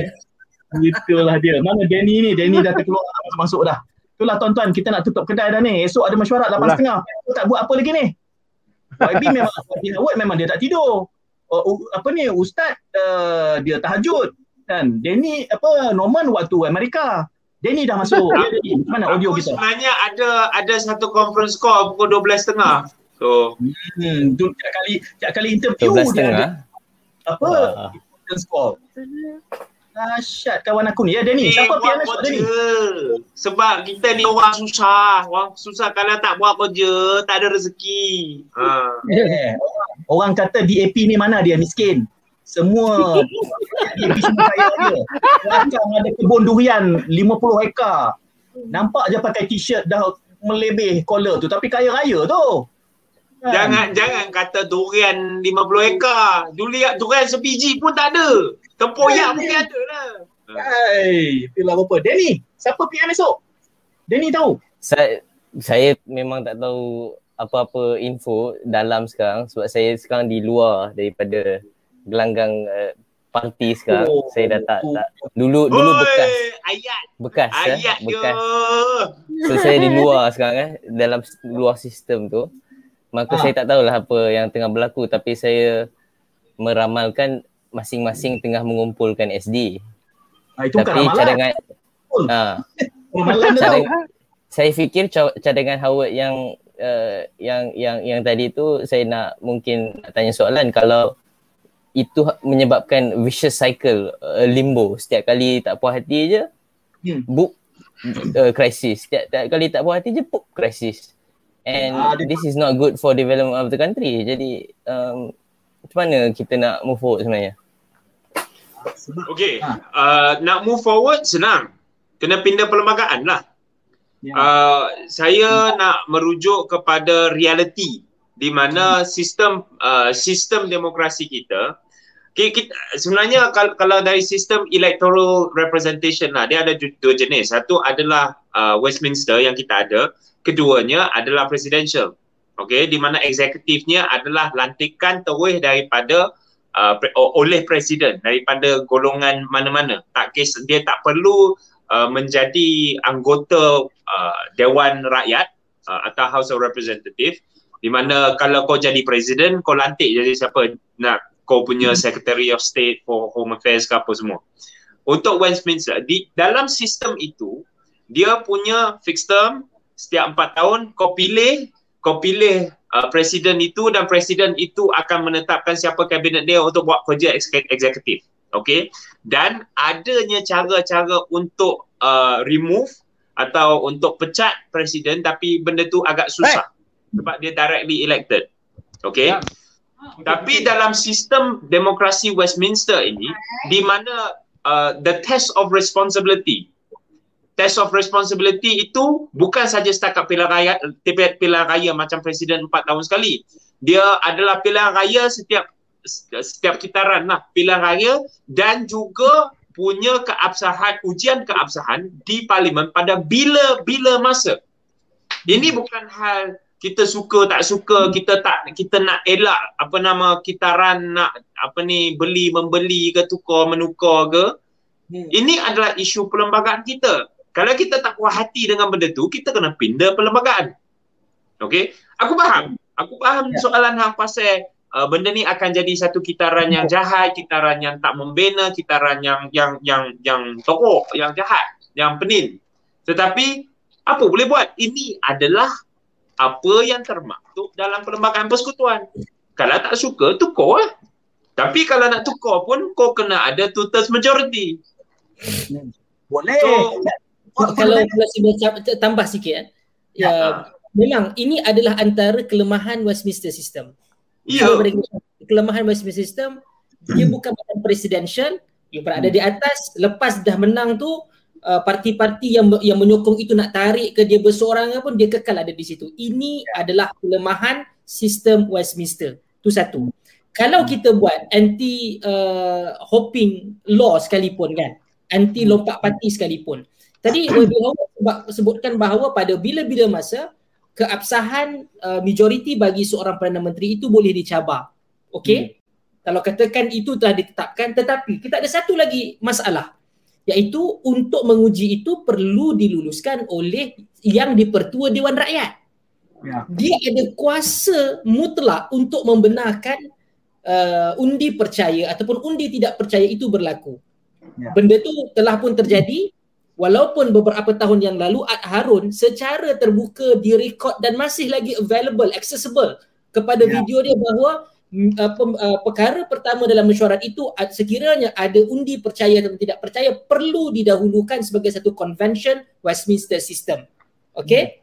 Dia jadi sebagai yang dipertua Dewan Rakyat, dia tolak usul Langkawi, dia tolak usul Port Dickson, dia tolak usul uh, Gua Musang dan yang lain-lain kerana dia letak dua. Pertama, mendahulukan urusan kerajaan dan yang kedua, kerajaan tidak membenarkan. Hmm. Nampak? Walaupun kita ada sistem, dia ekosistem itu bukan sahaja kepada law yang di, di, tertulis tetapi ada am- amalan yang jujur daripada orang politik uh, y- yang dipertua Dewan Rakyat, yang dipertua Dewan Negara dan yang lain-lain. Jadi ini proses yang macam saya kata tadi, uh, ia makan masa. Ia akan makan masa. Dalam waktu makan masa itu pun kita akan sempurna. Tak akan sempurna macam kalau nak ambil Indonesia lah. Dia lebih baik daripada uh, order baru ataupun selepas pasca pasca reformasi. Hari ini pun masih lagi ada masalah memang uh, cacar merbak juga. Itu juga akan berlaku dalam Malaysia. Ya. Denny, kata YB Mungkin Dr. nak- Hafiz, Dr. Hafiz boleh tambah apa tuk, bab tukar speaker pun sama. eh. Ha, ikut suka hati dia. Denny, Denny, aku nak tambah Ya. satu sebenarnya. Aku nak tambah Ah. satu. Uh, sistem pemilihan kepimpinan tertinggi dalam parti aku, parti DAP, dia mirip dengan sistem Westminster di mana setiap mesyuarat CEC, setiap mesyuarat CEC ya, wujudnya ruang yang termaktub dalam perlembagaan parti dan peluang boleh wajib dan perlu dibuka sekiranya ada untuk setiausaha agung untuk ditukar, dicabar. Tapi setakat ini belum lagi. Dah bertahun-tahun lah Guan Eng jadi SG. Tak ada orang cabar pun. Yalah itu yang kena ubah struktur pelantikan. Kita pun tahu. Itu antara Apa? janji reform yang kita nak bawa. Itu janji Apa reform tak dengar eh? Ha tak dengar? Mic ni ada orang sambut touch ke? Bunyi katak tadi tu ada? Rizwan ada bunyi katak? Dah hilang dah. Mic ni okey. Eh Danny kata ni YB Fahmi nak masuk. Mana? Kita dah nak tutup kedai saya masuk. saya saya text dia tadi. Um, dia kata, "Alamak, on lagi ke?" Lepas tu saya jawab lah. Eh, masih on lah suruh Untuk, untuk suruh YB ni, kita menunggu kata kan. Ajuk Oh, dia. suruh dia kongsi sikit apa perbincangan malam ni. Hmm. Tapi pada dia- awalnya dia- Tuan Said dah bagi tahu tadi uh, kita sampai pukul 12 tengah malam. Oh ya ke? Itu pengumuman tak rasmi. Kita ahli politik kita boleh ubah kenyataan bila-bila saja ikut convenient. Ya, yang Danny, yang Danny cakap lain pula. Dia kata sembang sampai letih. Tak, kita kita ni boleh tak ajak dengan apa sama dengan dengan parlimen. Hentikan jam. Teruskan. Dia jam jat. Nah, ya betul. Ini ada ada ada kawan anak ni. Ha? Siapa? Nak pergi peluk anak ni. Ajak, ajak, ajak. Ni ada kawan-kawan kita ni, bakor kita ni. Syazil ni, ujung-ujung ni dah dekat pukul 12, dia buat hal pula, buat cerita, kata, katakanlah. Tuanku tak setuju peletakan jawatan Tan Sri. Katakanlah. Ini ni main dengan so, ni so, sembang politik ni lah rupa dia. Main katakanlah, katakanlah ni lah rupa orang politik. Sembang pukul 12 malam kan. Dan baginda meminta, baginda minta uh, Tan Sri Muhyiddin meneruskan tugas seperti mana biasa sebagai YABPM sehingga buka Dewan Rakyat 6 September dibuat undi percaya kepada uh, kepadanya. Uh, adakah ianya boleh berlaku? Dan talian hayat masih ada lagi atau Tan Sri Muhyiddin dilantik sebagai PM interim. Kuat menggeleng kepala uh, ni Norman ni. Agak-agak apa yang berlaku selepas itu? Ha, ini Sebab beberapa kali yang Tuan Agong telah memberitahu dengan Wan yang amat berhormat Perdana Menteri suruh dia meletakkan jawatan mengikut 43 kurungan 2. Berapa kali Hmm. sudah? Hmm. Takkanlah takkanlah Agong yang Tuan Asal dia Agong dia suruh lambat dia- dia lambat Ha. baca kot apa yang kita bincangkan. dia, dia, Syazil ni tadi dia, dia soalan yang awal tadi dia yang tanya. Lepas tu soalan hujung pun dia juga yang tanya. Macam mana boleh tel- dia terlepas kemungkinan tu. Tapi itulah ada yang masuk kita punya kedai kedai ngetih kita ni ada yang masuk pukul 11.45, ada yang masuk pukul Hmm, 11.30 kan. Ha, jadi tapi itulah realitinya besok Ada ni. yang lalu saja kan. lalu je pun Tapi dia. keadaan sekarang memanglah kita lihat apa yang berlaku uh, dalam masa dua minggu ini ataupun dalam sebulan ini uh, hubungan antara Perdana Menteri Tan Sri Muhyiddin dengan Yang Tuan Agong kelihatan tidak begitu baik sebenarnya apa yang berlaku pada dengan apa yang dikatakan oleh Datuk Seri Taqiyuddin dan Hmm. juga uh, kenyataan daripada uh, Perdana Menteri dan juga kenyataan daripada istana menunjukkan satu Hmm. perbezaan apa apa yang berlaku ni uh, tapi dengan hubungan yang tidak tidak baik di antara pejabat Perdana Menteri dengan Istana Negara ini menunjukkan satu, satu uh, mungkin wujudnya satu ketidakpercayaan daripada Yang Tuan Agong kepada uh, keabsahan uh, Perdana Menteri ini. Okey. Ah, ni itulah saya kata macam YB Howard ni bawa Saitro ke bawa RBA ke saya tak pasti. Abu Hasif ni dua kali ditanya soalan ni. Dia sebut DAP juga. Ni ni ini ini Abu Hasif ni ahli DAP ke YB? Dia kata jika dipilih Jika perlu dipilih antara pengkhianat dan kleptokrat mana satu yang DAP terpaksa pilih. Uh, saya akan serah perkara, serahkan perkata, perkara itu kepada ahli-ahli parlimen sendiri sebab teman bukan ahli parlimen. Itulah social demokrat, itulah ayat dia aku jangka dah. Islamic ahli politik itulah. Itu Tak, dalam buku. tapi aku aku bagi respon Howard D lah. Ha, Howard D bagi. Kenapa perlu pilih? Ha. Kedua-dua pun tak ada lah. Boleh ke tak cukup majoriti nanti? Tak cukup majoriti. Tak jadi kerajaan lah, senang je. Sekarang pun pembangkang juga. So, Mentang-mentang dia biasa Kan? dah Kalau mentang-mentang tak jadi kerajaan lebih baik jadi pembangkang yang bijak kan. aku okey je. dia memang bijak. Kerajaan pernah jadi, pembangkang pernah jadi, exco pernah jadi, orang rakyat biasa yang tak ada jawatan pernah jadi. Okey je. Tapi demi negara, demi negeri, demi tanah air dan rakyat, kita perlu usahakan yang terbaik. Terbaiklah itu untuk kita gulingkan yang jahat je sekarang. Ha. YB ni dia macam pepatah lah. Pantai yang tak pernah jemu menerima ombak lah kurangnya. Oi. Tiba-tiba larut, larut malam ni ayat-ayat macam tu. Oh, hebat, hebat, hebat. Oh, Ibe, kau dengar tak bunyi katak tu? Rezwan lah tu. Dia dah katak kan tu. Bukan Peli. Dah lah tuan-tuan, ini nampak ni. Saya kulit dokong dah habis dah ni. Tak ada apa yang nak saya dokong dah. Tak ada, tak ada dokongan dah. Dah habis. Kita nak tutup kedai dah. YB Fahmi tak masuk juga ni. Merajuk lah dia. Tak apa. Uh, Denny, jangan jadi macam kawan kita tu. Kita panggil anekdot tak datang. Kita ngetih, tiba-tiba dia masuk. Eh, Harap ada anekdot ni. aku main kan? Aku main last anekdot aku main kan? Oh, dua-dua terasa. Kalau dua-dua terasa. Dua-dua terasa. Allah. Okey, Syukur, syukur. Syukurlah dua-dua orang politik ni terasa. Memang aku nak bagi politician terasa. Batal. Itu meeting batal. Jadi kosong. Okey. Faham, faham. Uh, sebelum tuan-tuan jadi menteri, biar aku bantai dulu. Esok dah jadi menteri, aku bantai buat bodoh aja. Hantar mesej pun tak jawab lah.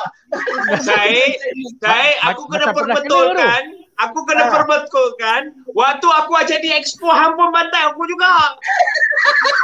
Nanti kita, kita suka YB Howard. Ah. Kita suka YB Howard. Tocek, tocek. kita suka YB Ah, Howard, kita suka. Apa lagi waktu tu hang bantai aku live TV. Ah. Okey. Bukan semua steady macam YB, macam doktor kan. Kami ni pandai ngutuk je kat luar. Ha, supaya mungkin apa ahli-ahli politik kita ni insaf lah sikit. Ada juga orang cerdik nak mengutuk kat luar ni. Danny tu cerdik bukan main tu. Ha, Check and balance. ni. Kan. Okey tuan-tuan. Patut bawa Ah, komen komen kat bawah tu. Ah, YB komen coming in. Dia baru dia baru reply dia kata, "Jap. Ah, Dia nak bagi lima minit dia. Malam ni habis mesyuarat aku esok tak jadi. Aduh, Fahmi masuk tak habis-habis lah tu. Ah, Norman boleh YB, kemudi kot. Norman boleh kemudi ke kalau Tuan Syed Jadi ke? dia keluar kan? Astaghfirullah. Mana? Tak, tak. Nanti Kau nanti kita corner ada lah YB Fahmi. ada host. Ngetih Oh, sampai letih mana ada host? Tak ada host. Semua host pipe air. Dia tak ada host rancangan ni semua boleh bersembang. Boleh masuk, boleh keluar. Inilah konsep ngetih sampai letih. Mana YB Fahmi ni? Aku nak tiaw juga dia. Aku mesej tak jawab-jawab ni. Sombong juga dia. Hmm. Kan? Sedap juga Ah, dia, Komen Ah, komen ada satu lah. ni saya nak baca ni komen komen Mana, mana? komen satu ni. Ha, tapi Brainwash. biasanya ahli politik ni bila jadi pembangkang dia jadi bijak dan pandai bercakap tapi bila dah jadi kerajaan tiba-tiba otak hilang jadi bisu pula. Hmm. Eh, Norman, ulang, ulang balik, ulang balik. Biar Dr. saya Abu ulang. dengan Norman uh, apa ni Howard dengar. Ulang Ha, balik, ulang balik. Saya ulang balik. Tapi biasanya ahli politik ni bila jadi pembangkang dia jadi bijak dan pandai bercakap. Tapi bila jadi Ha. kerajaan tiba-tiba otak hilang jadi jadi bisu pula. Bekas Yang terasa. Ah, boleh saya respon sikit? Ah, saya saya saya tidak akan cuba pertahankan diri. Saya tidak akan cuba pertahankan diri. Tapi kepada mereka khususnya pengacara TV show yang hebat-hebat belaka seperti saudara saya Munawar yang tutup pernah Ah, tutup kamera dah kan? Yang pernah interview saya, balon saya, hentam saya waktu saya dalam kerajaan dan sekarang pembangkang. Biarlah tuan saudara saya Munawar orang Perak jawab soalan. Alamak, YB ada lagi.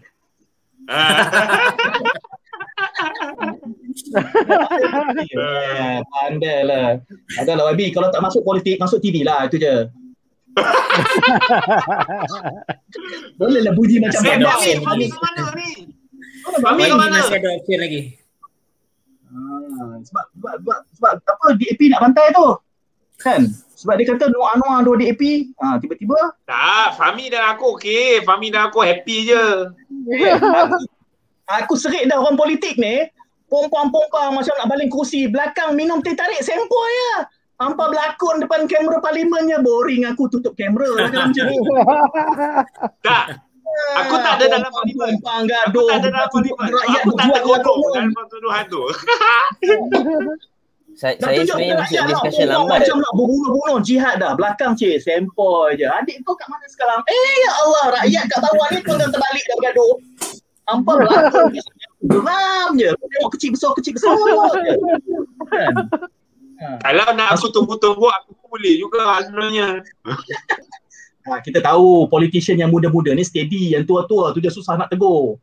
Ha, sebab tu kita nak tiaw-tiaw yang muda-muda ni, yang tua-tua tu kan tegur dia kecil hati, merajuk dia lebih. Kan, muda-muda ni steady, Apa datang balik. Maklumlah, muda-muda ni kan berkawan dengan PM Sweden. Kan senang sembang dengan orang kawan-kawan PM Sweden ni.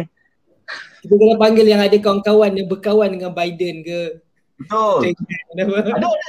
Aku ada kawan yang berkawan dengan Benjamin Netanyahu. Nak bagi dia koyak. bagi koyak Israel. Wah, so sekali. Siapa? PM Kat, kat 8 ke? Malaysia ni kalau ada pun tak berani ngaku lah kan. Ah, dia takut lah pasport tak boleh lepas. Uh, YB Fahmi masuk dah ni? Yang ni? Kita nak tiaw dia? Masuk eh? Dia tak masuk eh? Tak masuk lagi? Belum, Tengah belum. online tu. Tengah online tu. Cuba Norman nak... Oh. Eh, Mari.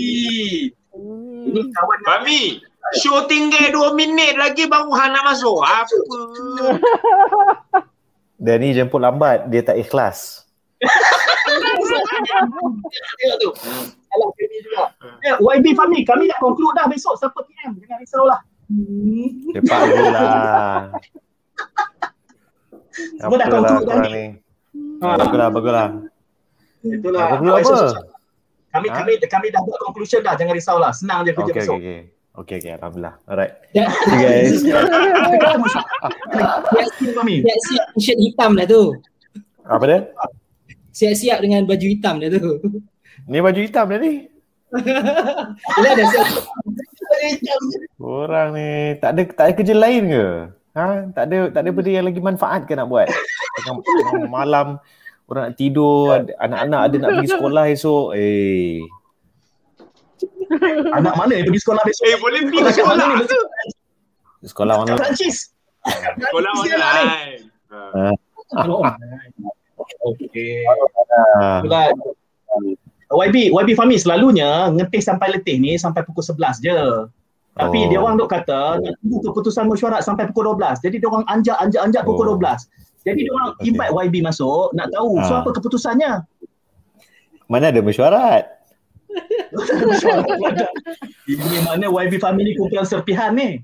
Tidak dipanggil ke mesyuarat. Fahmi, Fahmi, jom pakat-pakat. Aku dengan Fahmi dua-dua dalam majlis presiden. Kami pun tak ada mesyuarat pun. Tak ada, tak ada. Tak ada mesyuarat. Ah. Dia dia dia dia uh, apa orang kata ah macam when you are far appear near. When you Ui. are near appear far. Aduh. Danny, tolong terjemah Danny. Aku tak pandai sikit bab-bab ni. Saya pun, saya pun susah nak impre, interpret, uh, um, interpret When- bahasa tu. When you are many appear few. When you are few appear many. Cik. And suzu, Bruce Lee suzu. says, be water my friend, be water. Maksudnya Tuan Fahmi ambil jawatan mana tu? Tak, yang paling best tu Dia jadi menteri komunikasi lah lepas ni. yang yang paling yang paling best tu ada orang share. Uh, Norman Norman dia nampak kan YB Teresa dia ada share dalam one of our groups lah dia kata Hmm. um, kerajaan dah dah benarkan uh, kedai jual perabot uh, buka esok baguslah Malaysia needs a new cabinet so New cabinet. Yes. Oh, Ah, patutlah. furniture. Oh, it's a Baru terrible tadi joke. kita Oh my bincang God. tadi Malaysia needs a Ah, new dah. cabinet. Tapi tapi kita dah bincang lah Malaysia needs a new cabinet tapi kedai-kedai jual ni jual mangkuk lah sebab tu dah kita ada masalah ni. Kita tak boleh lah dengan mangkuk-mangkuk yang sama lagi. Norman, Ah. rupanya joke kau tadi kau plagiat Teresa. ya Eh, tak bukan tak tak Teresa. Orang lain orang lain Kantoi! Orang orang post Norman mana ada mana ada mana ada idea sendiri oh Hai. Hai. Kena corner malam ni. ah, Mana penonton kita, mana penonton kita orang PAS, orang bersatu, tolong masuk, tolong defend yourself sebab kami telah dikutuk tadi YB Fahmi kata oh sedap korang me, me, me, mengapa tadi mana yang kata mengutuk PAS, mentang-mentang wakil PAS tak ada. Ha, tolong tolong selamatkan keadaan sementara Ya. keputusan belum ada ni. Dalam soal dalam soal ini Fahmi tak relevan. Ada seorang Cina da- apa ni Cina kapiak komunis DAP kat sini. Sepatutnya orang PAS weh masuk je. Jcom kat mana? Oh sorry, kerajaan dah tumbang. Jcom tak berfungsi. Jacom dah kemas, kemas pejabat. Macam mana? Jacom dah kemas pejabat. Ha. Itulah pasal. Ha. Dan hari Jumaat lepas kami buat show ada dua panel dia kata Jcom ni nama je Jcom staff dia seorang je. Ah ya ke tak tahu. Nama dia Faizal Azumu lah. ah, tengok Howard. jangan Ga- gaji besar, gaji besar. menung menung kerja dia menung fikir menung fikir makan mi kari Ha. cari cari goreng pisang Tak sempat nak gaji gaji first bulan pertama. Tapi sebenarnya actually sebenarnya dia berjaya tau. Sebab dia dibawa untuk menasihatkan Perdana Menteri. Dan So, yang jadi paling apa? best punya pencapaian dia, dia hilang majoriti. So benda tu jadilah. Dia hilang majoriti, dia mengajar Perdana Menteri untuk hilang majoriti. So he's quite successful. Hebat, YB hebat. hmm. Show, show malam ni banyak editing kami kena buat sebab kita takut kena sama. kena sama. Itu bukan macam Malaysia kini saman RM500,000 dapat donation RM800,000. Hmm. Tak, aku tak sebut nama dia. Aku tak sebut nama siapa-siapa pun kan. Mana aku sebut nama? Ha. Mungkin 25% lah. Ah, banyak ni komen-komen ni yang bagi kita tengok ini brain brain brain wash machine. Dia kata Made, AMNO dan PN mahu rebut jawatan tapi PH Anwar yang jadi mangsa. PH tak ada hari-hari bersidang pun. Ah, senyumlah YB Fahmi. Tengok betul YB Fahmi. tak ada Tadi kan uh, YB YB Howard dia masuk lambat tau. Jadi bila dia masuk dalam pukul 11 tadi dia bawa Citro RBA. Tak tahu lah kalau bawa siapa pula masuk. Ini nampak macam ya ni brainwash ni. Macam Ah. brainwash ni. Masuk. Saya saya sebenarnya benda tu mungkin Fahmi akan terasa sebab aku anggota Pakatan Harapan dan Fahmi adalah ketua penerangan Pakatan Harapan. Maksudnya So kalau ada apa-apa RBA tu apa semua datang sebenarnya tu Hmm. koja Fahmi. Janganlah pecah. Ui, macam mana aku nak edit rancangan malam ni? Danny, tolong Danny, macam mana aku nak edit? Mampus aku. No worries. Danny. Forwarded by many nanti. Ordered by many eh, semua takkan kongsi. Itulah Aduh. nampaknya apalah yang jadi nasib kita. Mood, mood, mood uh, orang-orang politik kita ni tiga orang ni macam happy je. YB Fahmi, Dr. Abu Hafiz, Howard ni Dia men- happy macam je. ada berita lain lah kat sini. Macam ada berita lain ya. Dia tu Ah, manis. betul. Ada berita menarik Macam ni. tak tension pun, tak tak tak risau pun apa yang berlaku esok. Macam okey. Reda, reda. Reda lah. Mungkin Kun kali ini fayakun. Eh, Kun fayakun. Wa makaru wa makarullah walahu khairul makirin. Oi, Jap, jap, oi, jap, jap, oi. jap. Sekejap, YB berdua, Dr. Abu Hafiz dan kawan-kawan tetangga sekalian. Malam ini show kita dengar dua ayat Quran. Satu daripada Norman, satu daripada Howard Lee. Oh. Hebat. Selamat hari. Ini selamat hari. Ada ada, Mana? Mana pas? Mana pas? Eh, Itu lepas tak ada. Tak perlu. Tak ada. Bro, bro. Bro, Saya belum lagi saya mengucap syahadah. nak bersatu tengok ada ke tak. Kenapa tak? Kenapa tak ajak Syahir? Supol, Nah, supol. Sebenarnya ngetih ni, kita konsep ngetih ni YB, masuk keluar masuk keluar siapa nak masuk datang datang lah. Ah, Ada juga kawan kita tu, kita panggil officially tak datang, tiba-tiba ngetih, eh masuk. Oh. Masuk ada tunggu. Kita tengok dah Okay. tutup muka dah kan. Memang betul-betul tak ada koja. Koja banyak. Inilah koja. Aduh. Koja ni dibalun oleh Syed. Ah, nak nak berbahas dengan Abu Hafiz. Ah, walaupun kita kawan lah kan. YB Malam Fahmi. ni malam untuk shape public opinion kan. Ha. Tapi sengit Danny sebab tak ada PAS, tak ada bersatu, tak ada GPS, tak ada warisan. Tu wakil GPS adalah seorang kat atas tu. Dia apa ni Norman. Bukan wakil GPS, saya wakil dari ni. negeri Sarawak je. So apa gerakan PH kali ni? Macam dah ready nak bentuk kerajaan je. Itu ayat tambah lah. Eh tambah je. Salah cakap. Hmm. Eh, korang jangan jangan mendahului fungsi dan kuasa ketua utama negara. Ya, Seri Paduka Baginda yang di-Pertuan Agong. Jangan jadi macam Takiuddin, jangan jadi macam uh, Muhid Mahyadin, jangan jadi macam Ismail Sabri. Semua terlalu pandai. Semua terlalu pandai. Aku rasa Syed kena hilangkan diri lepas ni. Banyak sangat content. Saya, saya, saya ni dia tengah fikir Hampa ni baik berjaya tau. Kalau tidak, mati aku. Ah. Naya, Naya. Sebab tu kami tenang je. Kami tenang je tak ada isu kan. Sebab at the end of the day bukan kami yang buat keputusan. Tak, Ha, bukan balik, kami. balik, balik kepada Ya. tak tahu keputusan. Beban tu kepada tu. Tapi saya nak bagi tahu pada penonton kita lah testament Hmm, dia lagi. ni lah. Ah, yang dia jam terus lah, dia Dia Yang lah. tua-tua je mas Dia go. nak lari ni. Dia nak lari. Internet dia, internet dia. Kau jangan berlakon-lakon freeze pula Syed.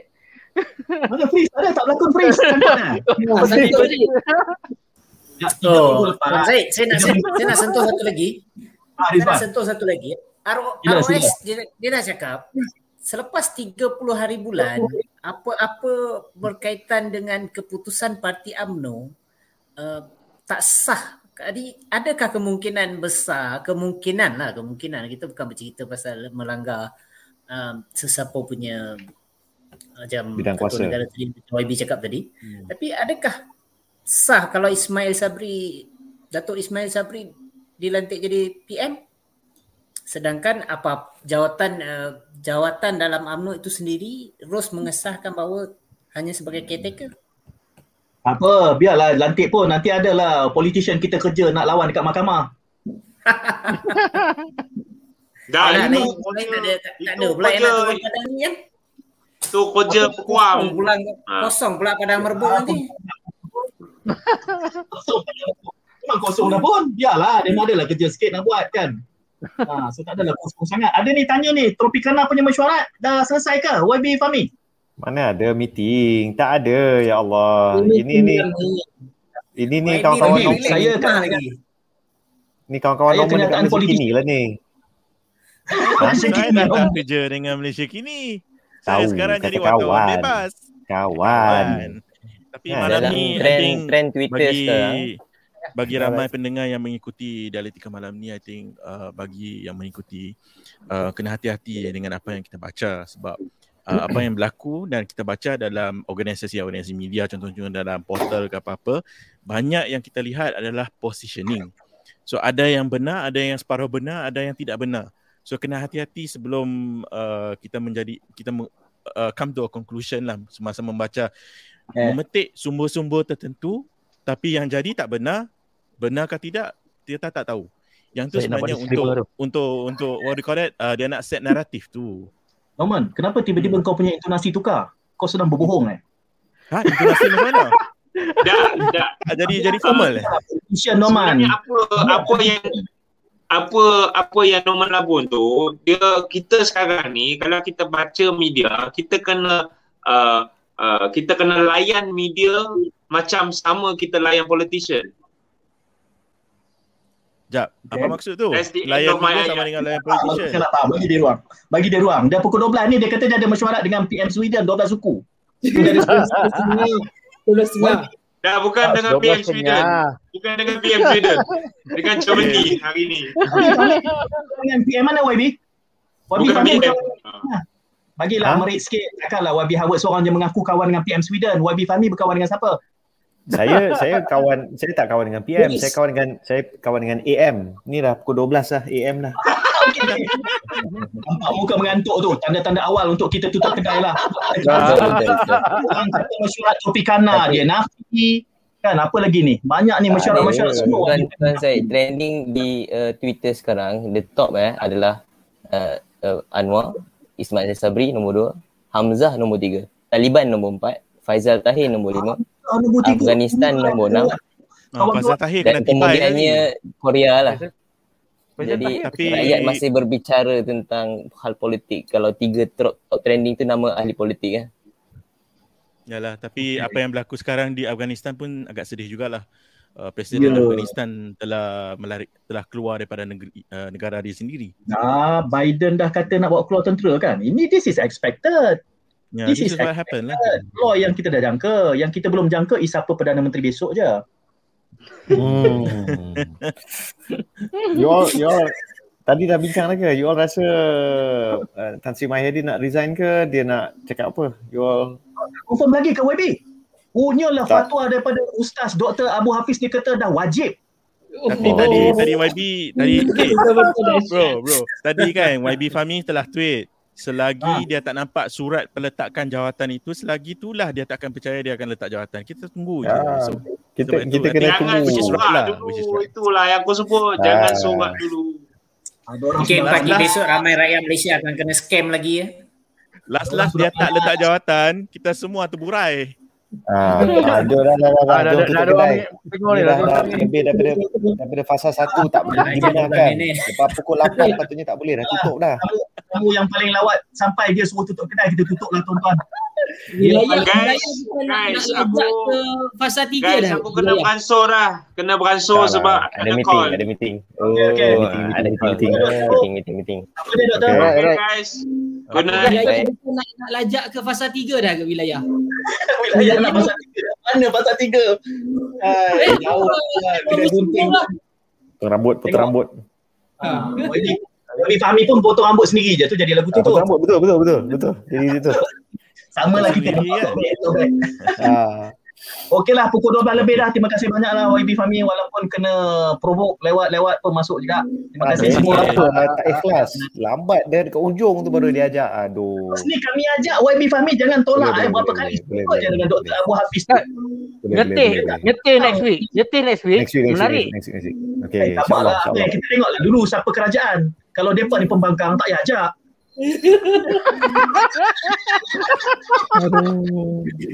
Okey okey okey okey. Kalau kalau dia jadi menteri kabinet ah itu itu. Ah itu itu kita jemput dulu kena kena, kena bagi skop dengan dialektika ni kalau dah jadi menteri kabinet kena bagi skop ah. Kena ikat malam ni dulu. Kena ikat malam ni dulu. Kena ikat malam ni dulu. Kalau menteri dia kena dulu pandai Howard dia caw dulu. Okey. Assalamualaikum. Jumpa okay. lagi. Assalamualaikum. Selamat malam.